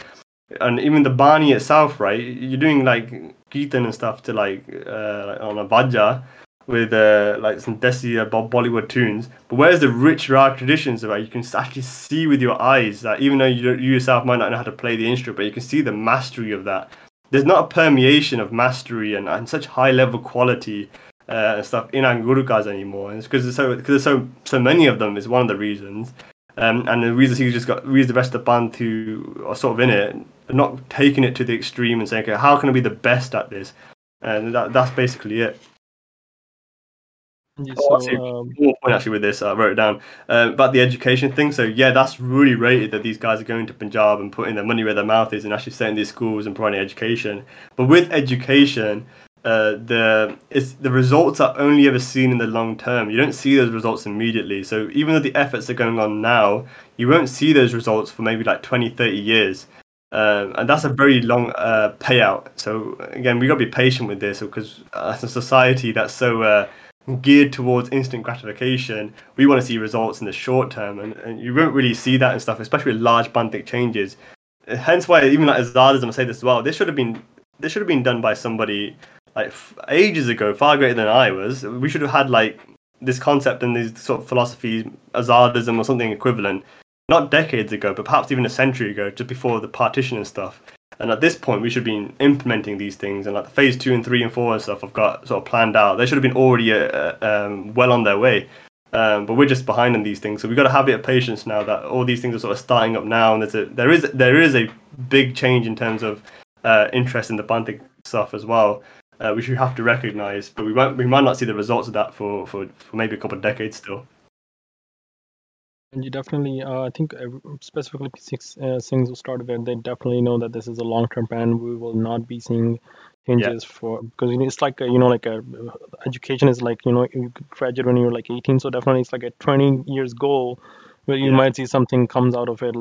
But the question for specifically Paisa for you, because, we're really interested in this, that how do you think there should be another class or like somewhere we can, as you said, more feeding their self-interest, because, not everyone is Brahm Gyani who just want to do everything for the Panth. Everyone is trying to get education because they want to, move out to a different country because, they want to get some money, that's why we look for the jobs, right?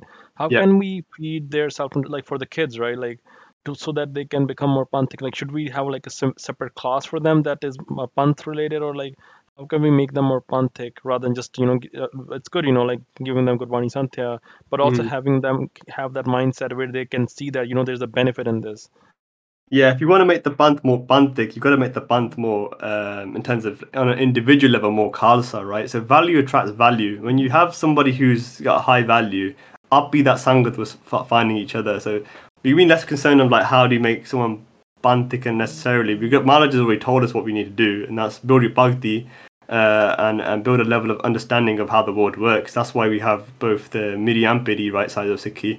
And then if you already are now in Sikhi, get your Nityanim sorted, right? So Nityanim itself is brilliant in terms of the psychology. You might sit and think like, well, what's the point of reading these Panch Bani every morning? It takes an hour. I'm not really paying attention the entire time, and whatever, right? But really, what Nityanim does, from my perspective, is actually build a sense of discipline in your mind, and that's a transferable skill. If you're able to commit to something for that long in the morning as well, it's brilliant. Every day of your life, sure, you might have some days where it's just unfeasible, whatever, something comes up, but if you're making this commitment every day, that shows to your brain that I can do something that I feel uncomfortable to begin with, right? That skill then is transferable into other things. So Nithyanam gives you discipline. Nithyanam gives you an appetite for commitment. Now, that should be obvious why that is a useful trait to have in any human being, because then that can transfer over to your work life, to your careers, to any sort of projects and stuff that you're working on. And it's one of the things I always recommend to everybody, even if you're not like Amritdhari and stuff, is just to build a Nithyanam. If it's not the Panchbaniya, then at least do like Mool Mantra or build some sort of like daily ritual. People have this idea that rituals are banned in Sikhi. Now, that's not really true. What Sikhi talks against is, and Barney talks against, is blind ritualism, doing things blindly. But if you do things with pyar and prem and an understanding and consciousness of what is going on whilst you're doing it, that is very different. But even then, if you're getting bored of Nithyanam or whatever, the idea that you're committing to something itself, and that one of the best times to do your Nithyanam is when you don't want to do it, because that shows your brain that no matter how much barriers you're putting onto me, how much resistance you're giving me, I'm still going to do it regardless. That shows a level of himmat that's very easy to test yourself with. So you can have all the, and then if you're getting your brain used to resistance and pushing past resistance, then when you face resistance in other aspects of your life, then you will also then the brain will just be like, have the muscle memory in terms of, okay, that I recognize this attitude of resistance and I'm going to do it anyway. So if you build a population of Sikhs that have this sort of mindset that Maharaj themselves have taught us how to forge, then up you'll get Panthik, right? We need to be less concerned about how many people end up being in Panthik. We just got to be concerned on ourselves and maybe those close around us. And the best way, Kavi Santok Singh has like three ways he mentions in Suraj Prakash that how to convince somebody. And the first way he mentions is through physical violence, right? Through force. You force somebody to do something, that's how you convince them, right? That's the worst way of doing it. The second way is through speech. You can like lecture them and you can tell them and whatever, right? Which is better. You're not using force and violence, but sometimes that's not as good as the last way, which is you be the example. You want to be in a certain state where somebody goes, okay, wow, the way that guy is living, I want to live that way because it's obviously working for him. I want it to work for me as well. So you upbeat ask, who is your guru, right? That's the way. That's the real way you want to convince people, is to be it yourself. And again, this is why we're having a big increase in the Panthik, people being Panthik, is because people are actually taking their Sikhi seriously, even though maybe on social media and stuff, it doesn't seem that way. The fact that obviously you guys are coming here and listening to this and joining this Discord or whatever, that itself is the evidence for it. I never heard anyone putting Nithyanam in that perspective, and that's a really amazing perspective. Yeah, like that. Yeah. That was that, like, you know, like that Panchbaniya builds a sense of discipline, and you know, like, and it is a transferable skill, and that's an amazing way of looking at it. And I think lots of youth here will definitely benefit from it. Like, we look at our like daily rituals that we have, you know, waking up at Amritula, right? Mm. Because it all ties back to psychology and how Jordan Peterson and other these psychologists are putting it, you know, have a routine, do that, right? Guru Sahib has already done it. Just that when we hear it from a different person or hear from someone who can explain in a better perspective, and then we get a sense of it. Okay, you know what? This is really good. I think now it makes so much sense to me. Yeah, I mean, it's something that is very strong in other communities you can see as well, like Islam, right? You can disagree. I'll heavily disagree with a lot of things that a lot of the philosophies of Islam, right? But I cannot deny the Muslims' discipline. Like, if you look at the way they go Friday mosque, everything, they do their own Santé classes, pray 5 times a day and stuff like that. The Muslim who commits to that, I can't fault him for that. That's very, very attractive part of Islam. Despite all the things I heavily disagree with about Islam, but that is very that's part of their thing that they've got proper down. And again, it's something we can learn as Sikhs as well. Like, if they can do it, and they're just living normal lives as well, and it's literally like a couple of hours of your day. You got 24 of these hours. Some of them you spend sleeping, some of them you spend working. How many do you spend like working on your own discipline? And if you clock that bit, then the rest of your life gets far easier. Yeah, definitely. And the next question was What do you know about the New World Order, aka One World Government? All right, okay. I'm aware of it, right? And when I first got into Sikhi, actually, I was used to be Mulna before, and then I took Amrit and stuff like when I was at university, and I kept my case around then as well. When I first got into Sikhi, I never used to be into it. Like, it's more of like a cultural family thing, like, yeah, whatever, right? But when I got into, it's like end of like secondary school or high school, right? Then I sort of like stumbled across a lot of these conspiracy theories. I used to like binge watch a lot of these like 9/11 documentaries and like all these kind of things. What those things teach you is a very valuable skill. That is to think critically. Is to actually start looking at the way the standard information you're being fed and actually understand, okay, what are the alternatives to this? Now, those alternatives may not always be correct or even logical, but it's the fact that you're building a mindset in which you're not just going to blindly take what you're being fed. That is a value. That is a good value you can extract from having a conspiratorial mindset in that sense. But the issue is with conspiracy thinking is that a lot of it can tend to be less about the issue itself, but more about your own personal desire to be anti-contrarian. And that's very seductive, because to be anti-establishment, anti the norm, is something that everybody wants to do. It's the reason why a kid rebels from their parent is because they want their own sense of independence, right? And it's a good trait to have.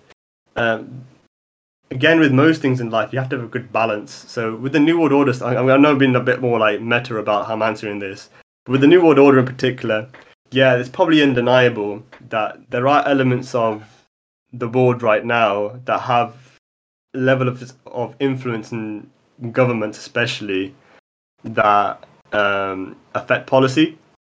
Are they as widespread and as pervasive in society and controlling as we attribute to them? I'm not too sure.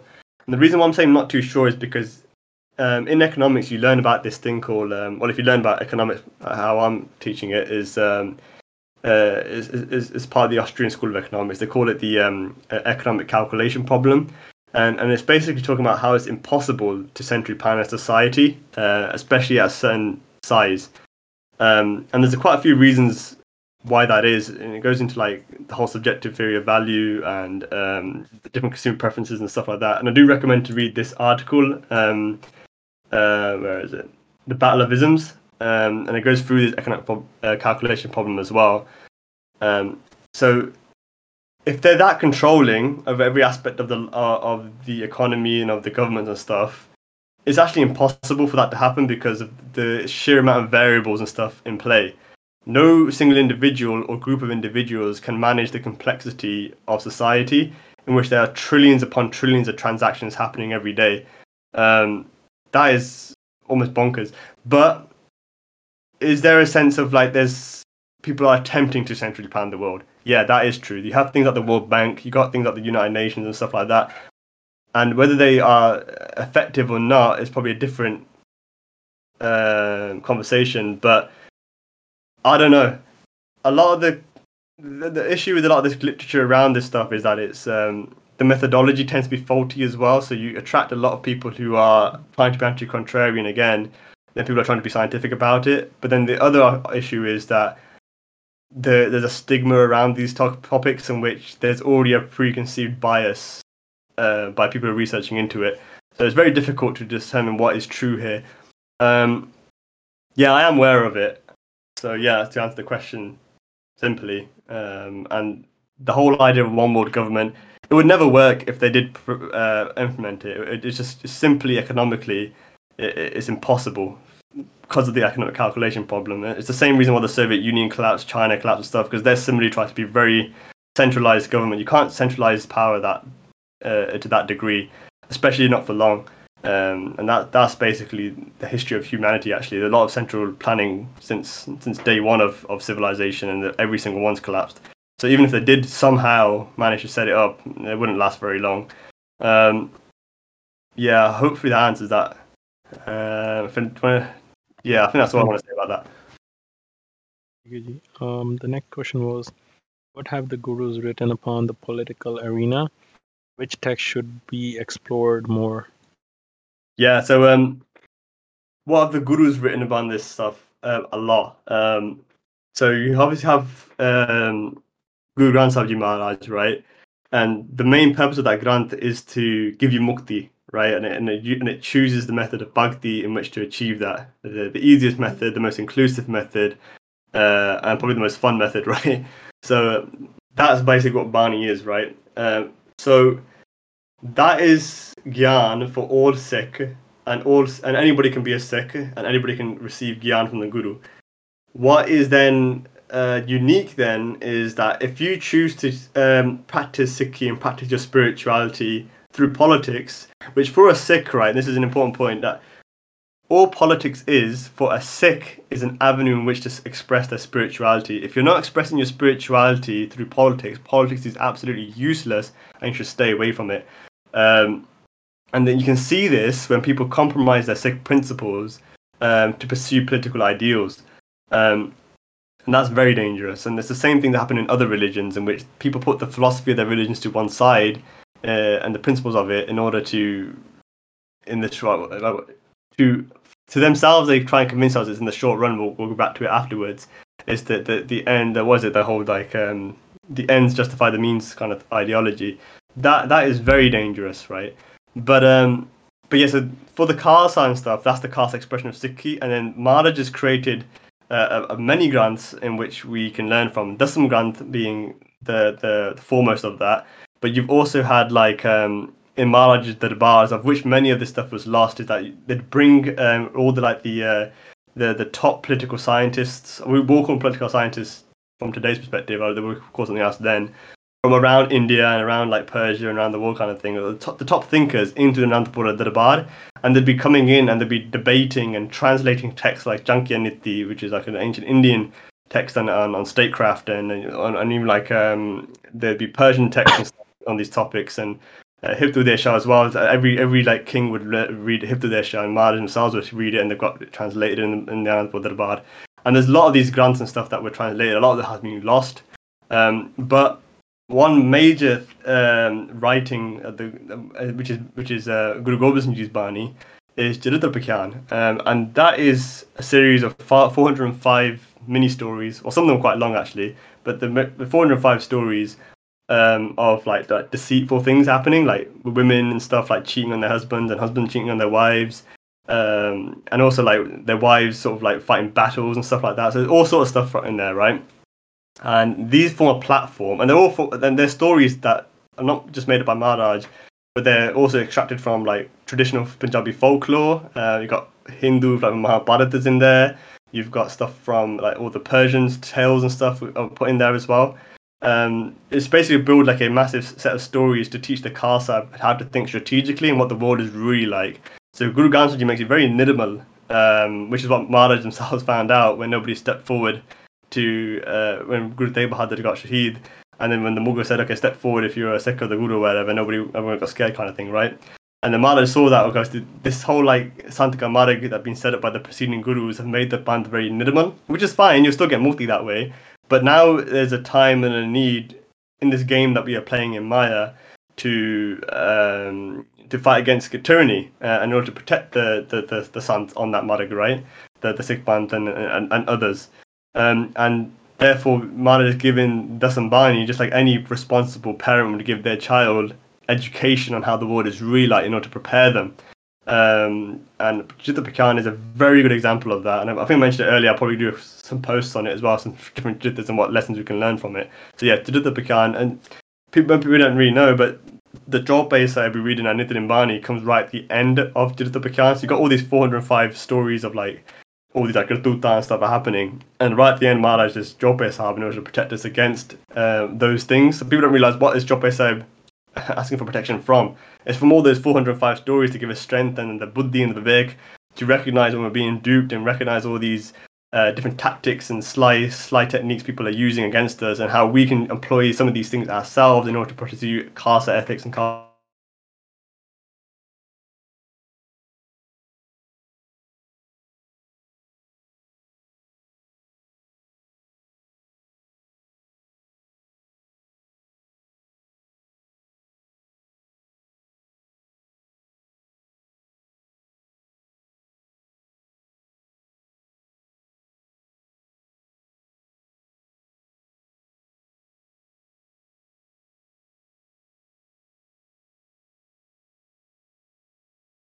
princely states.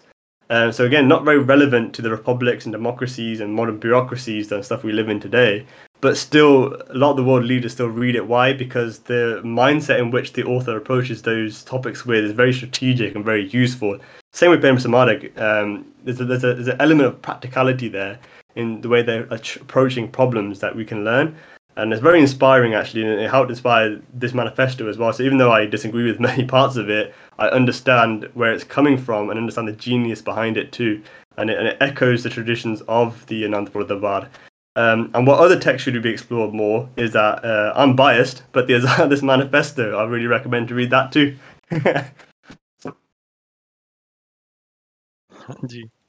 For sure, Paisawad. I've gone through it. It's pretty deep, and I think we had to do it. I had to go through a couple of times to get it.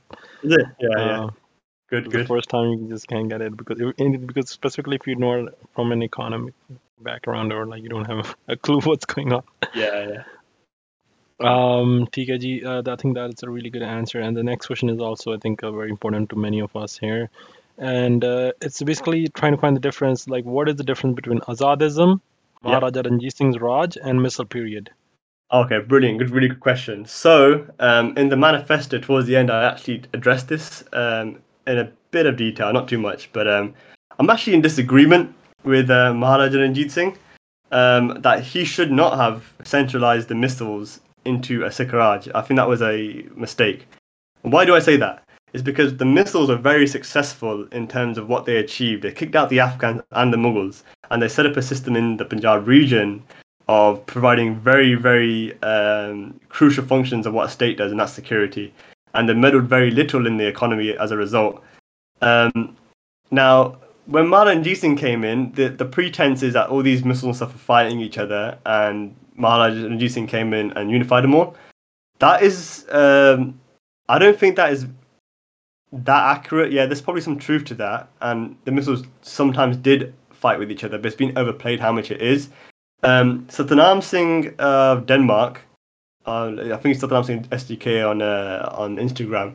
He's writing a book actually on this topic, and I'm really lucky he let me read one of the chapters of it, and it's on this topic. And he actually debunks a lot of the common misconceptions around the Missal period, that they weren't just warlords, just sort of random. They were quite a sophisticated system. And there was actually debates going on that Maharaj themselves, right, Guru Gobind Singh, you said that the Gurgadi now goes to the Khalsa Panth as a collective. So there's a debate between the Sikh intelligentsia of how would that look. Would it be is this having a Sikh Raj in terms of kingdoms, the similar way the Mughals and stuff did it? Or is it a bit more on an individual level, maybe towards what Azadism is trying to achieve? Obviously, they would never say the word Zadism, didn't exist back then, but that sort of underlying philosophy. And the sort of compromise they came up with was the missile system. Now, it wasn't perfect. I also critiqued some parts of it in the manifesto, and I offer how we can improve it in order to implement it again, because I'm very heavily pro-missile system if we do it in a very particular way. And again, the manifesto goes into what those adjustments I would make to it in order to prevent some of the harmful outcomes. But so how does Azadism sit amongst Maharaja Ranjit Singh and the missile system? So Azadism promotes the missile system, but it makes a few adjustments. Instead of being tax-based and land-based, it does it client-based and dasvanda-based. What does that mean? Same way you might have a household of a family, right? And each member of that family might have a different subscription service to different phone providers, for example, right? So covering that one household would be 3 or 4 different phone companies, right? The same way the missiles could operate. So as an individual, you can take a subscription for security services to a particular missile. Now, that missile covers your household in terms of providing its security, upholding the non-aggression principle I mentioned right at the start, and preserving your property rights. Now, if your house has a couple of members, you guys might have a family package, for example, or you can have multiple missiles covering the same household. So what we would see is actually, instead of having one missile for a particular area that we had in the last time we tried this method, we'd have many, many, many missiles covering the same area, the same way you have many supermarkets covering the same town, or the many different, Netflix subscriptions and all different sort of services covering the same locality.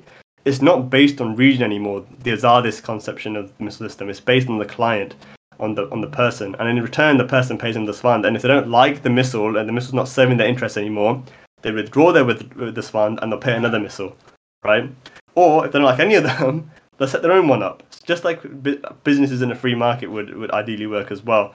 And that way you avoid this problem of like having one monopoly on force, which is what you have today in modern societies. Like the whole like I don't really like the whole ACAB defund the police movement. I think is very misinformed, but it's undeniable that the police forces are no longer serving the interests of a large proportion of the population. But the population does not have a choice. Hence why the police are going to be funded regardless of their choice. They're always going to be funded by taxpayers' money. But if they're now paid based on performance, then they have to start taking into account the customer and their clients' interests, which is what you're seeing in places like South Africa. So the South African community got so fed up of how ineffective and incompetent the South African government's police forces were. All these PMCs came in, and private military and private security companies came in, and they're providing a lot of security for different neighborhoods. And the people then willingly pay it because they provide far better security than the government can provide, right? And it's a competition amongst them. So if they don't produce a level of security better than their competitors will, then the people will pay the competitor, not them. So there's a whole natural selection at play. That's how I envision the missile system working again as well. And they're constantly competing for clients amongst each other.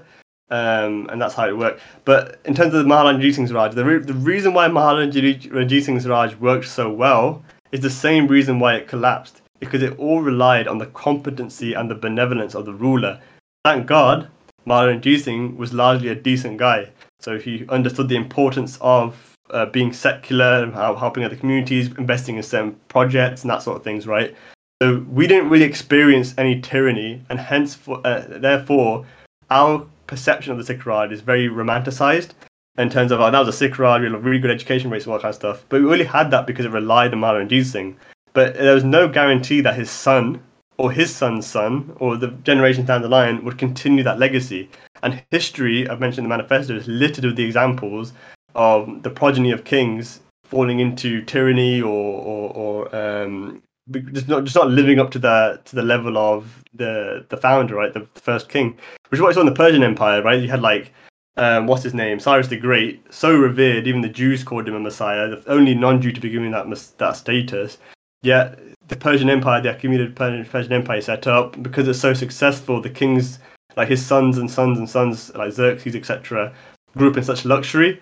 You might have heard that saying, like, oh yeah, good times create weak people create bad times, or that saying, right? I can't remember all right now, but that what happened there was that the kings had no longer an understanding of hardship or understanding the people. They just grew up in a life of luxury, and they just lost touch, and how that created weak times, right? The empire became weak bureaucratically, and then when the Scythians and stuff came in, or the Barbarians, and the Greeks as well.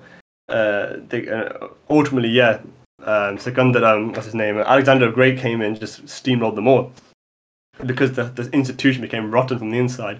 The same thing would have happened with the Sikh Raj after a certain point. Yeah, we started off strong. There was no guarantee we would carry on that way. What we're doing then is by centralizing all the power into one group or one family or one sort of like central planners, is you're putting all your eggs in one basket. And when you do that, that's inherently risky. And this is what Azadism is trying to be the opposite of. Don't put your eggs in one basket. Allow the risk of tyranny to be diversified. And that's what a missile system does. That's why I like the missile system a lot. And I think we should try it again with Azadism's adjustments. That's a good analysis of looking at things. Specifically, like, I think I agree on, like, definitely the part where, like, you know, like, having, if it's... centralized, you know, then definitely there's lots of danger around it because it's just one person, and that's exactly what happened with Mahalan Ranjit Singh. Yeah. The next question is, can we build a state within another state? Sikhs can govern themselves with their own private system while living in like the land of England. How do we build up to this level? Yeah, brilliant. Actually, I really recommend reading this article I've got on the screen at the moment, the Battle of the Ism ones, because it sort of touches on this. What even is a state, right? So when I say the word state, I use it interchangeably with the word government. and even government, I'm using it to refer to the involuntary systems that we are subjected to in today's age. However, if we look at it from a pure definition standpoint, both those things can exist in a free society, right? So the word anarchism, right? So anarchism is a philosophy where you don't have a single government running the society. But that does not mean there's no governance. It means that the associations between people are held on a voluntary basis. And at any time, if you do not like a particular organization, you can leave, right? And for those organizations to attract members, they have to provide an incentive. Maybe they pay them, or maybe they give them a certain role, right? Does that sound familiar? It's because it's a business. A business are states within states. You have a same way you have like a monarchy, essentially. You got the king at the top, the CEO, you got all the ministers, all the managers, and then you got all the employees being the subjects, right? These are little mini states within the state. We don't see them in that way because of the terminology and stuff. This is what I was saying right at the start as well. We've got to understand what the words mean from the root in order to solve problems. When you have what we Sikhs can then do is actually set up our own corporate governance systems. We can set up our own businesses, which are states within states. But what you guys are probably asking the question in terms of is that can we have a state in terms of like a border with lands and like a way of living there? Very difficult to do in modern day age, but not impossible. And one example of this is Osho. So I'm not sure if you guys seen that Netflix series of what's it called, Wild Wild West, I think, where there's this guy, there's this like Baba from India comes over. Like it's fairly spiritual. He did like a whole like commentary on Japji Sahib as well, which is pretty good. But the thing ended up being like this weird sex cult. And they basically set up this this city called Rajneeshpuram, I believe. I think that was the name. Yep. Yeah, you recognize it. Yes, yeah, so they had their own police force there. They had their own schools. There's a whole little city there, right, within America. Obviously, that failed because the actual management of it was crooked, and the actual central state actively worked against it.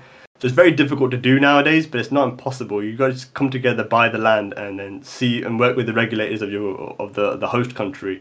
What we're also seeing now is this the rise of special economic zones and smart cities. So Saudi Arabia is investing in these heavily, South America. And there's nothing to say that we cannot be doing that. And it's something I'd like to do later on in the later phases of Azadism.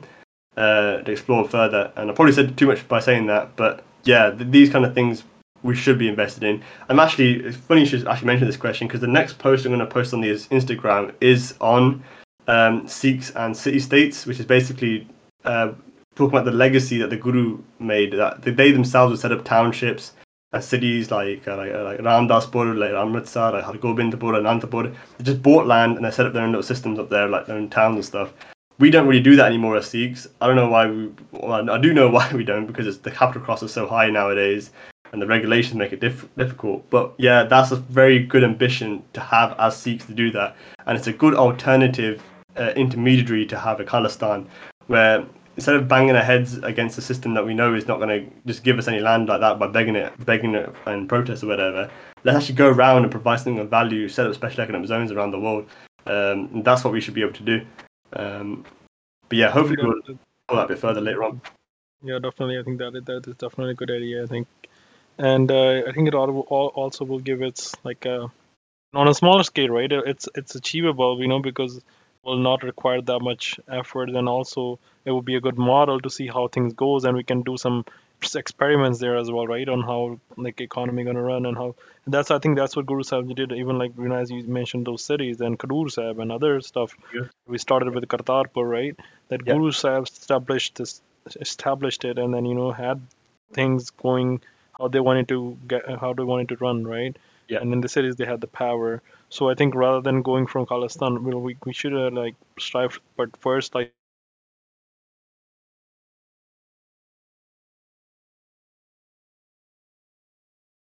To get an idea, like have a land where security is there and they're doing their whole stuff their own way.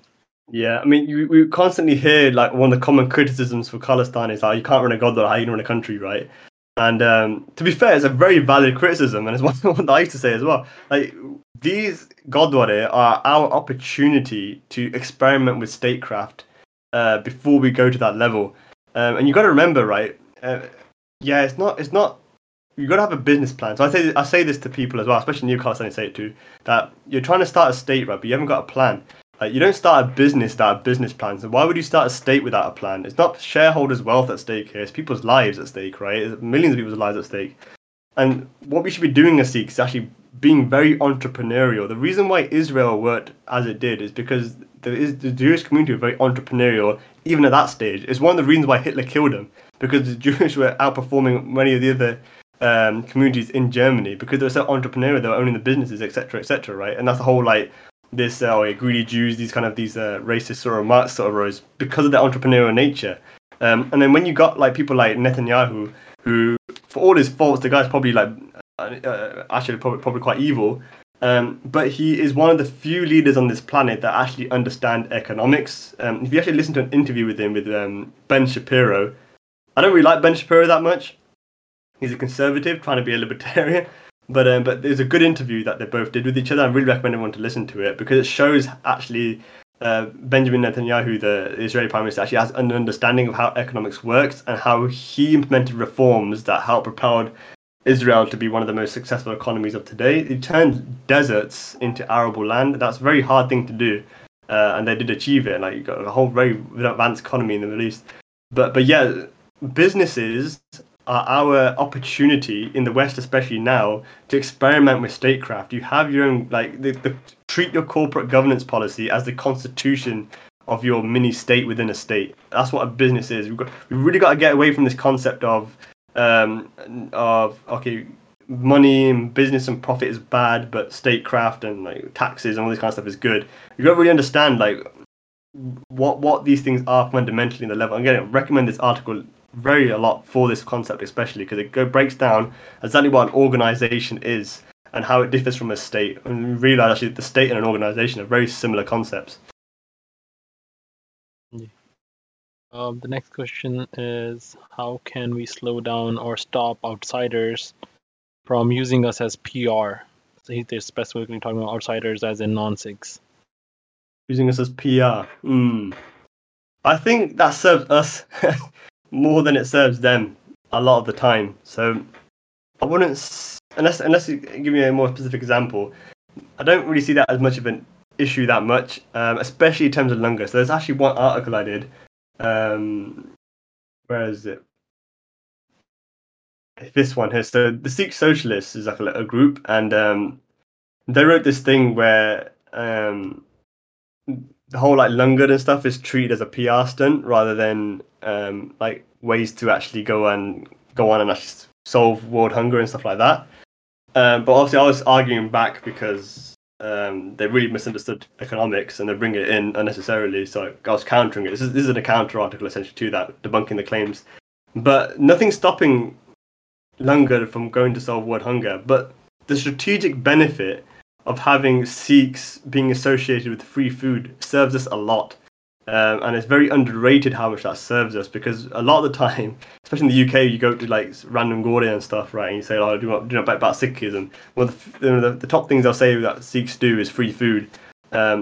Mentally, that's extremely advantageous for us, and we need to learn to figure out ways how we can leverage that reputation rather than tarnish it. Hence, why I put so much effort into this article, pushing it back against that. That kind of PR thing is something that, yeah, outsiders are using it, but we should be using it ourselves as well. It's only going to be a service, but hopefully that answers that bit. I recommend this article if not. The next question is, what is happening is that some information within Sikhi begin either is being withheld or hidden to suit us individuals' agenda. How can we change this to educate our youth correctly upon Sikhi? Some information within Sikhi is being either withheld or hidden to suit an individual's agenda. All right, so with this, right, everybody on this planet has an agenda. That is undeniable. Everyone has a bias.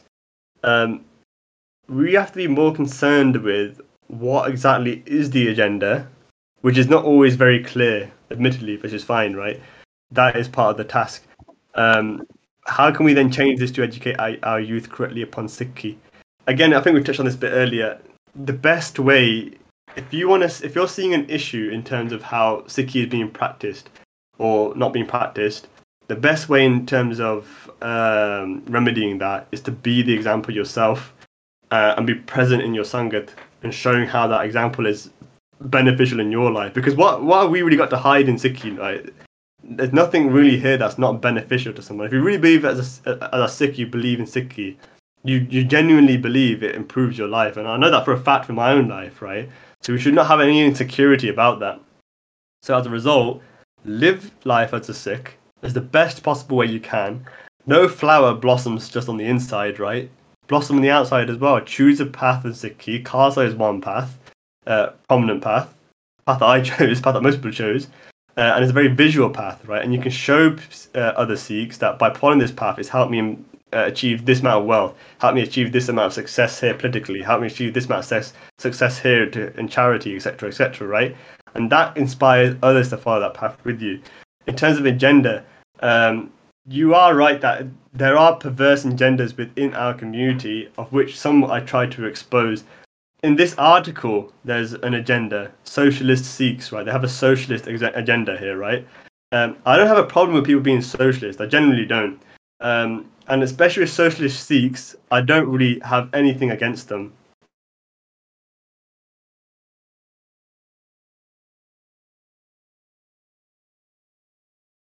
It's just that if they're willing or not, right? But there are certain groups who I've called the neo-Khalistani, who have very perverse agendas. And they claim to be themselves representatives of the Panth, but yet at the same time, if you bring them ideas that challenge their worldview, they respond with threats to violence, and they have committed to those violent acts as well. I myself have got threats to violence from some of these groups, right? Yet they have massive followings, and everyone just like blindly follows them and likes them, whatever they does, and oh yeah, these are Panthic, right? But on one hand they're doing that, and on the other hand, then they're threatening things and making false allegations, and there's a lot of evidence for this kind of stuff. So it's really like understanding what the agendas are at play, and then competing, right? We are in a marketplace of ideas, and if you want your idea to win, you've got to prove to others why your product is the best, the same way a business does. If you believe the way that you understand Sikhi is beneficial and able to uplift the lives of people and fulfill your understanding of Sikhi, then live it. That's the best way to do it.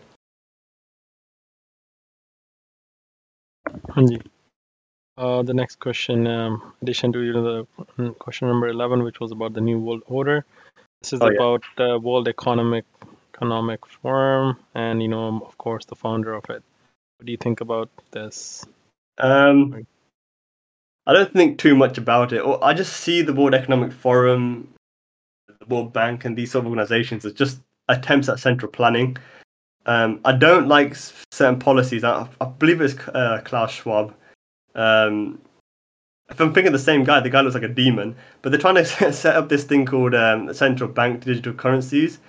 That's extremely dangerous if they set that up, because what that means is that the government then can centrally control what you spend your money on, and they can track your spending. Now, you might think, oh, I've got nothing to hide, I'll just spend whatever. But they can start saying, okay, well, you actually drove this much yesterday to go to some event, but that's not environmentally sustainable, so we're going to ban you from driving the next day or make you drive a little bit less, so you can't buy petrol above a certain limit. So the government's now centrally planning the economy. Now, if you understood the economic calculation problem, you'd understand why that's so dangerous, because if the government's planning the economy, there's no market prices. No market prices means that there's no sustainable way of understanding what resets of resource allocation are effective and efficient. Now, the worst case scenario of that is that what happened in the Soviet Union is when they started centrally planning the prices and the economy, is that people ended up starving to death because the government's malpractice. So we have to rely on the government's benevolence and competency in order to make these decisions on our behalf. Now, anybody who has even a slight understanding of history would realize that trusting a government to centrally plan your decisions is farcical, right? They do not have your best interests at heart.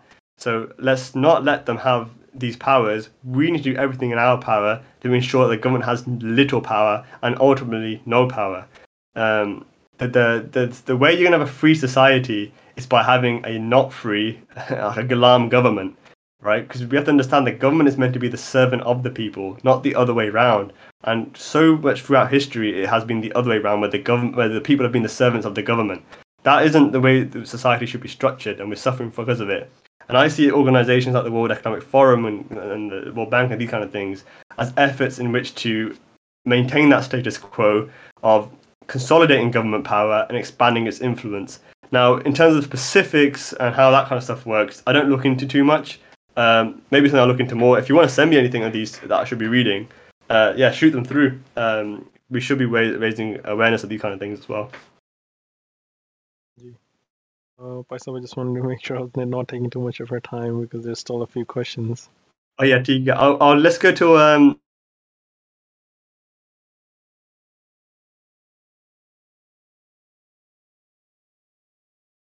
are similar to Kalifullah Singh Ji. We all have heard about their sakhis on him and how he conducted his duties at Akal Takht Jathedar. And, you know, of course, not talking about chopping heads off, but on the drive that he had to lead the Panth.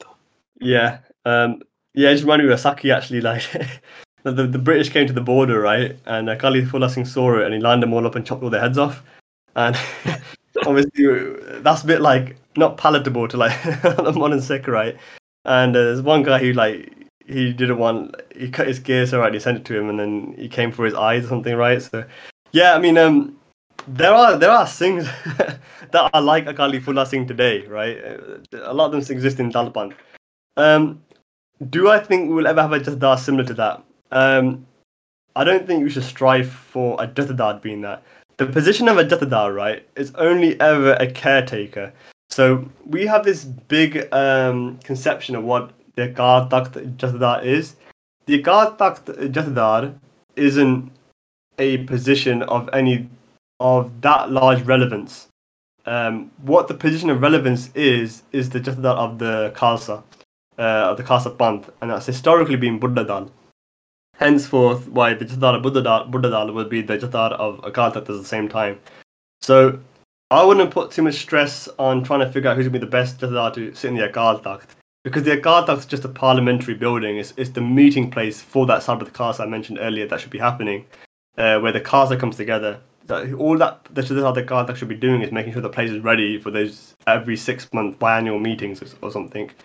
What I'm trying to say now is with Kalifullah Singh, every Singh can be a Kalifullah Singh. There's no sort of idea where, like, we have to kind of find somebody and instill them into that position. You got to be that position yourselves and rule your own mind in that self. Like, the whole, like, idea of Khalsa Raj is, like, wherever you put your foot is Khalsa Raj, and you should be the Jathedar of your own mind first and foremost, and finding less of this idea of being finding someone else to rule on your behalf. That's what really means to be Khalsa. Yep. The next question is, in Punjab, do you think physical fighting would make a difference? Are we seen as too weak or pushovers in India? Physical fighting made a difference. I don't think we're seen as too weak or pushovers. I just don't think a violent conflict at this point in time would be any way strategic. You will not win. That's just a fact of the matter. You will not win. You can have this idea of, like, yeah, the Khalsa never gets defeated and the Khalsa will win. Sure, fine, whatever, right? But yeah, look at the practicality of this. It's not just your lives at stake here. You might be happy to give Shahidi, right, as the Khalsa, but are you happy to make all your family be Shahid? And this is the sort of thing that's going on with, like, Amrit Pal Singh at the same time as, right? And a lot of the Shahis were in the 80s as well, which undeniably hampered the growth of that movement to sustain itself. The enemy you're fighting is not honourable. It's not fighting soldiers against soldiers. It's fighting against you, and then take your whole family with you. Innocent people die on both sides, right? And it gets very dirty very quickly. I don't think that's a situation we should get ourselves into again. And because it won't work, firstly. You won't get a Khalistan at the end of that. You'll end up having the whole region turning into an Afghanistan.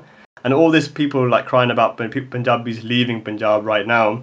Well, why are they going to stay in a war zone? They're going to want to leave even more then, right? There's no business opportunities, no employment opportunities. There's going to be even worse drug epidemic. Everyone's been depressed.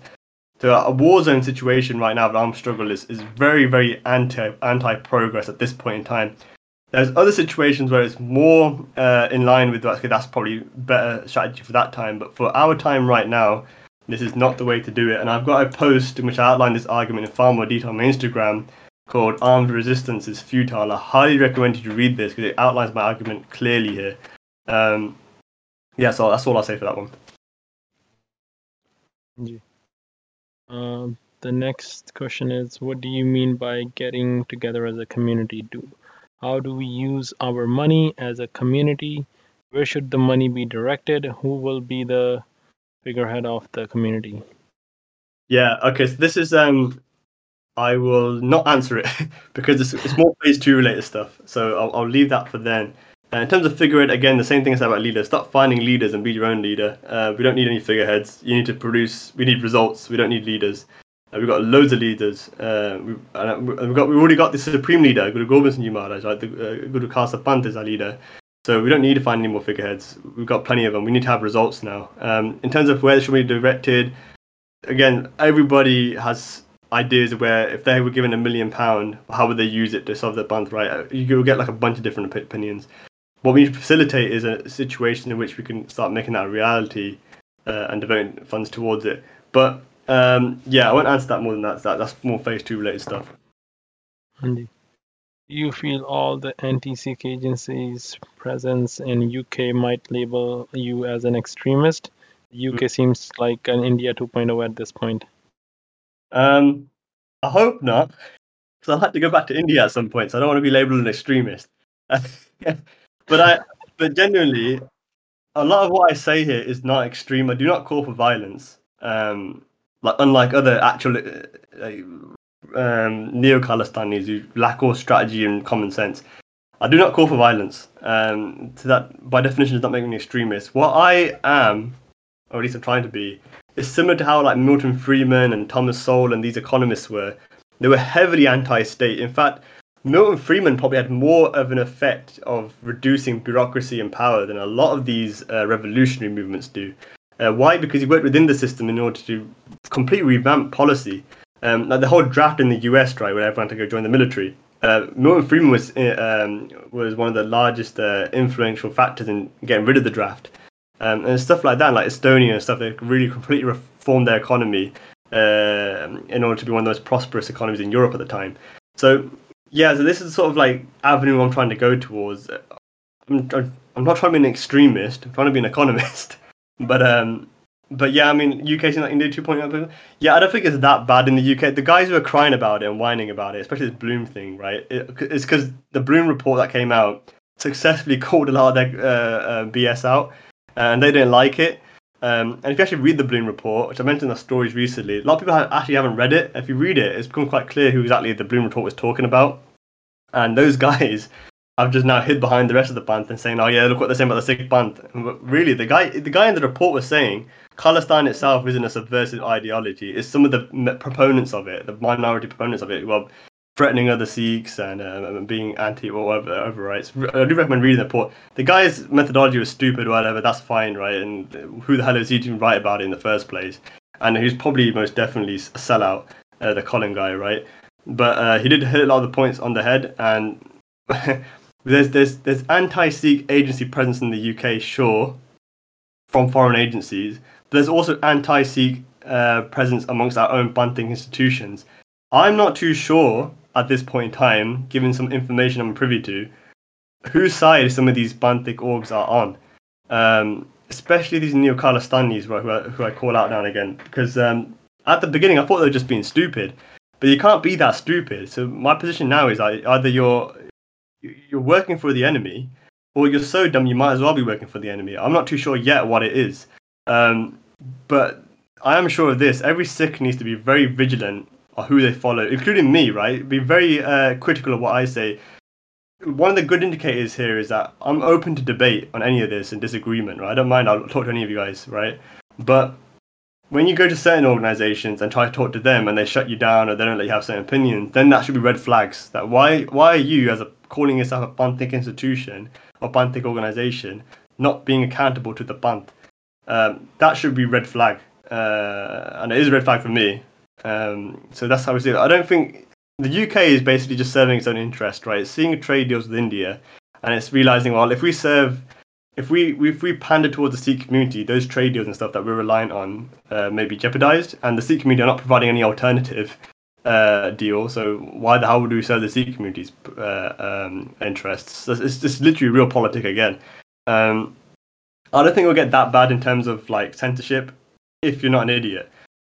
If you are some of these neo-Khalistani groups, then yeah, you probably are going to feel it. I mean, you're asking for it. If you're going to keep openly announcing your intentions and not listening to people's genuine advice to you guys, be more strategic and think about what you're saying and doing, then what else do you expect? You're going to get yourselves raided, you're going to get yourselves censored and all this kind of stuff. You're not using your brains. You just keep fighting the problem head on. All right, that's my answer there. Yeah. The next question is, what is your main end aim for Azadism? How big will this get? Main end aim is Azadi. We'll get to Azadi, but I recommend reading this post, Goals. It's on my Instagram again. It goes through the 7 goals of at least phase 1 of the Azadism project. So it's not the end goal, but it's the end goal of this phase 1. So it's what I'll go from quickly is just increase the economic literacy in the Panth. Provide foundations for long-term planning in terms of the mindset required to build effective governance systems, solutions. 3, combat the rise in pro-central planning ideas within the Panth through both direct ideological confrontation and offer compromise where possible, which I have done. Encourage increasing, consolidating, investing wealth within the Panth for the benefit of all people everywhere. This goal is going to be more in towards the phase 2 stuff now, but part of phase 1, I did start the Sikh business directory, which is still up. You can contribute to it, and you can view businesses and stuff on it. I just put it to a side for now in order to focus completely on phase 2.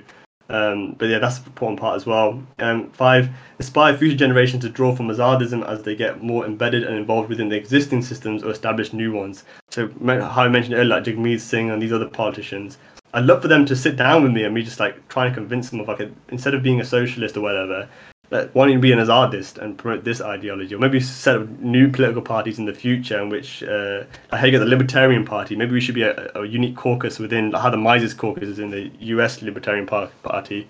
We could be an Azadist caucus within it. So yeah, this would be the foundations for that.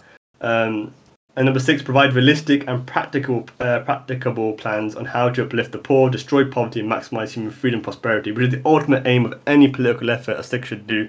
That is what you're trying to aim for in the long term. Help the poor, destroy poverty, and maximize freedom and prosperity, right? And 7, break echo chambers, hold Panthic organizations accountable and representatives accountable, spark debate, and move the discourse forward from vague notions of Azadi to detailed frameworks on what Azadi looks like and how to achieve it. That's basically the 7 sort of aims here. And I think that's a very detailed answer, and then definitely people should go in more details by reading to the through that post of goals. The next question is, will you create courses about learning about economics?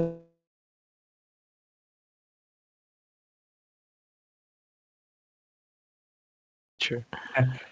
Yeah, I can't give a financial advice, but I invest more in a long-term passive way because I ain't got time to sit here and stock pick. I don't have the supreme knowledge of institutional investors, and if you actually look at the literature, 98 or something like percent of people who actively invest end up doing worse off than if you just left it in an index fund. But yeah, we'll create a course learning about economics, politics. The course wise, I'm not sure. I don't want to be a scholarly effort forever. I want to actually start implementing this stuff, so it's a very different way. I just recommend reading the manifesto and going through the posts and the articles on the website, and then also contributing yourself. That's the best way to learn, because when you're writing, if you find a topic area you're passionate about and seeing how you can apply statecraft etc. into it, that's how you learn. That's how I learned it. And then if you send it to me, I'll read it, and if it's appropriate, we'll even post it on the website. So let this be a community effort. How to manage your money. In terms of managing money and stuff, yeah, that's how I said it just now. I did have an article planned on like 9 different ways you should invest as a Sikh. Maybe I'll post it at some point. I'll see. It was part of my Bitcoin article. Like, I was trying to like bash Bitcoin, but I never released it. We'll see. I'll think about it, and we might release that still. Yeah. I think then the next question is, are you planning on partaking in any in-person debates or discussions with different organizations like NSFY, CC? Oh, SCCC, Educational Council, I think that is, and Socialist Seeks. Yeah, NSYF, I think I've thoroughly burnt the bridges there. So he's one of the guys who's currently wants to smash my face in. So I don't know how that would work in person. But I was up for debating them in person. I mean, I chased him for a year, a whole year. I chased the guys. Like, okay, let's meet, let's have the discussion. Like, do it in private, do it in public, whatever you want. We just kept running away, and it got very frustrating. And obviously, I've written a here he is.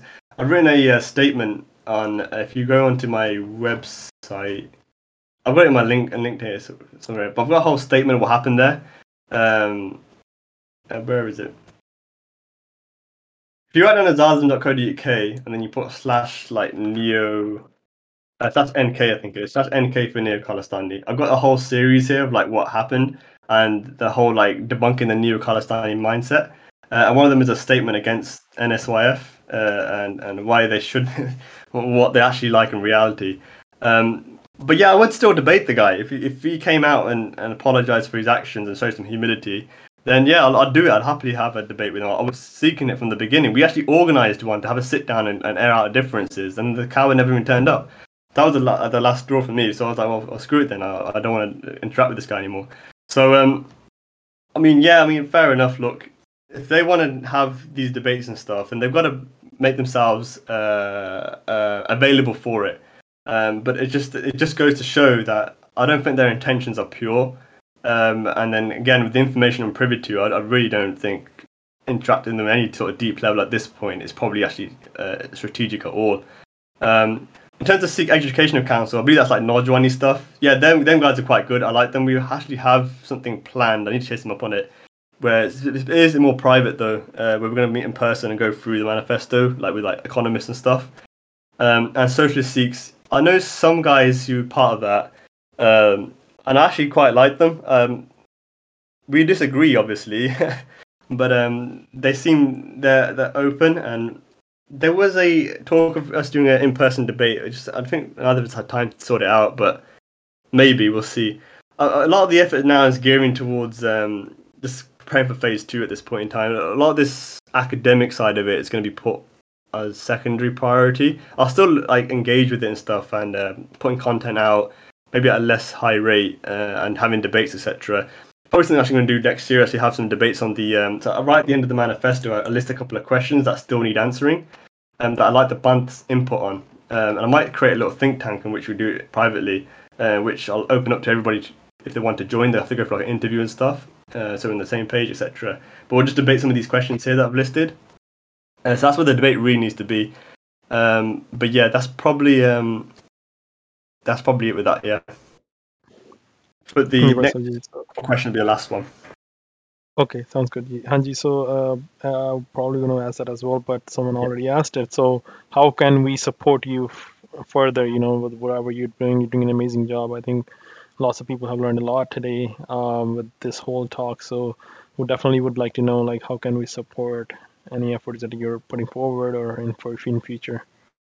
Yeah, that's really I really appreciate it. You guys are always supporting me right now by attending this and listening to me ask me all these questions. I appreciate that. Massive way to support is to actually just engage with the project.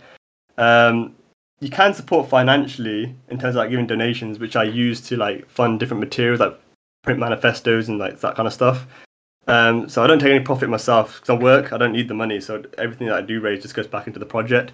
But I don't coach at this point in time because I don't have any use for the money at the moment, so I don't really need any donations. But if you do want to support at a high level, it's just write for Azadism if you like to, and just like and share and follow these, follow the Azadism page and read the manifesto. That's a great way of supporting it.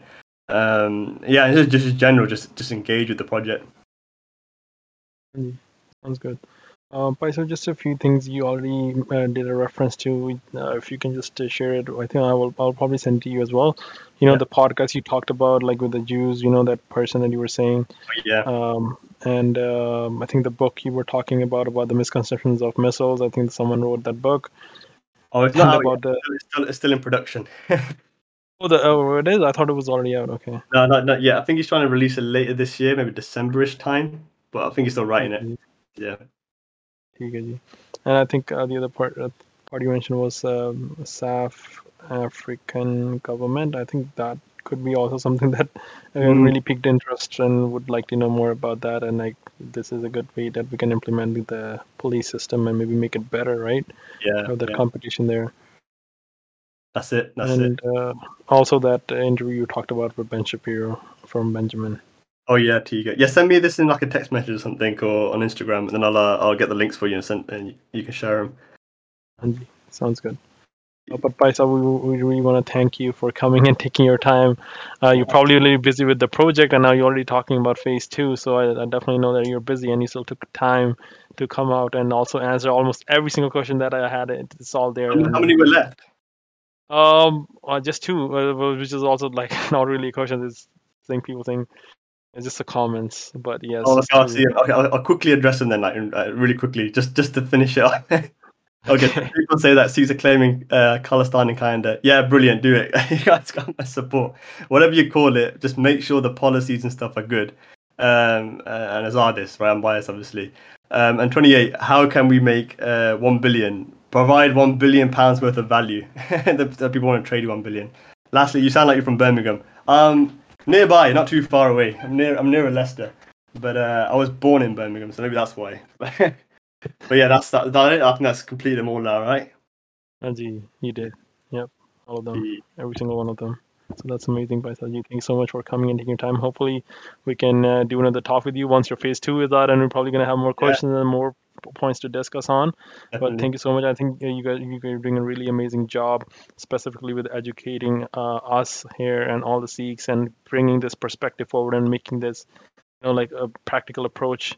Yeah. Like the Sikh ideology, and also like references you give from Pant Prakash. It's really amazing that how you're tying it, and also giving those references from the history and how gurus have done it, how they have developed cities and how they were running it. So it's amazing that you have that historical knowledge plus the current economical knowledge about the world.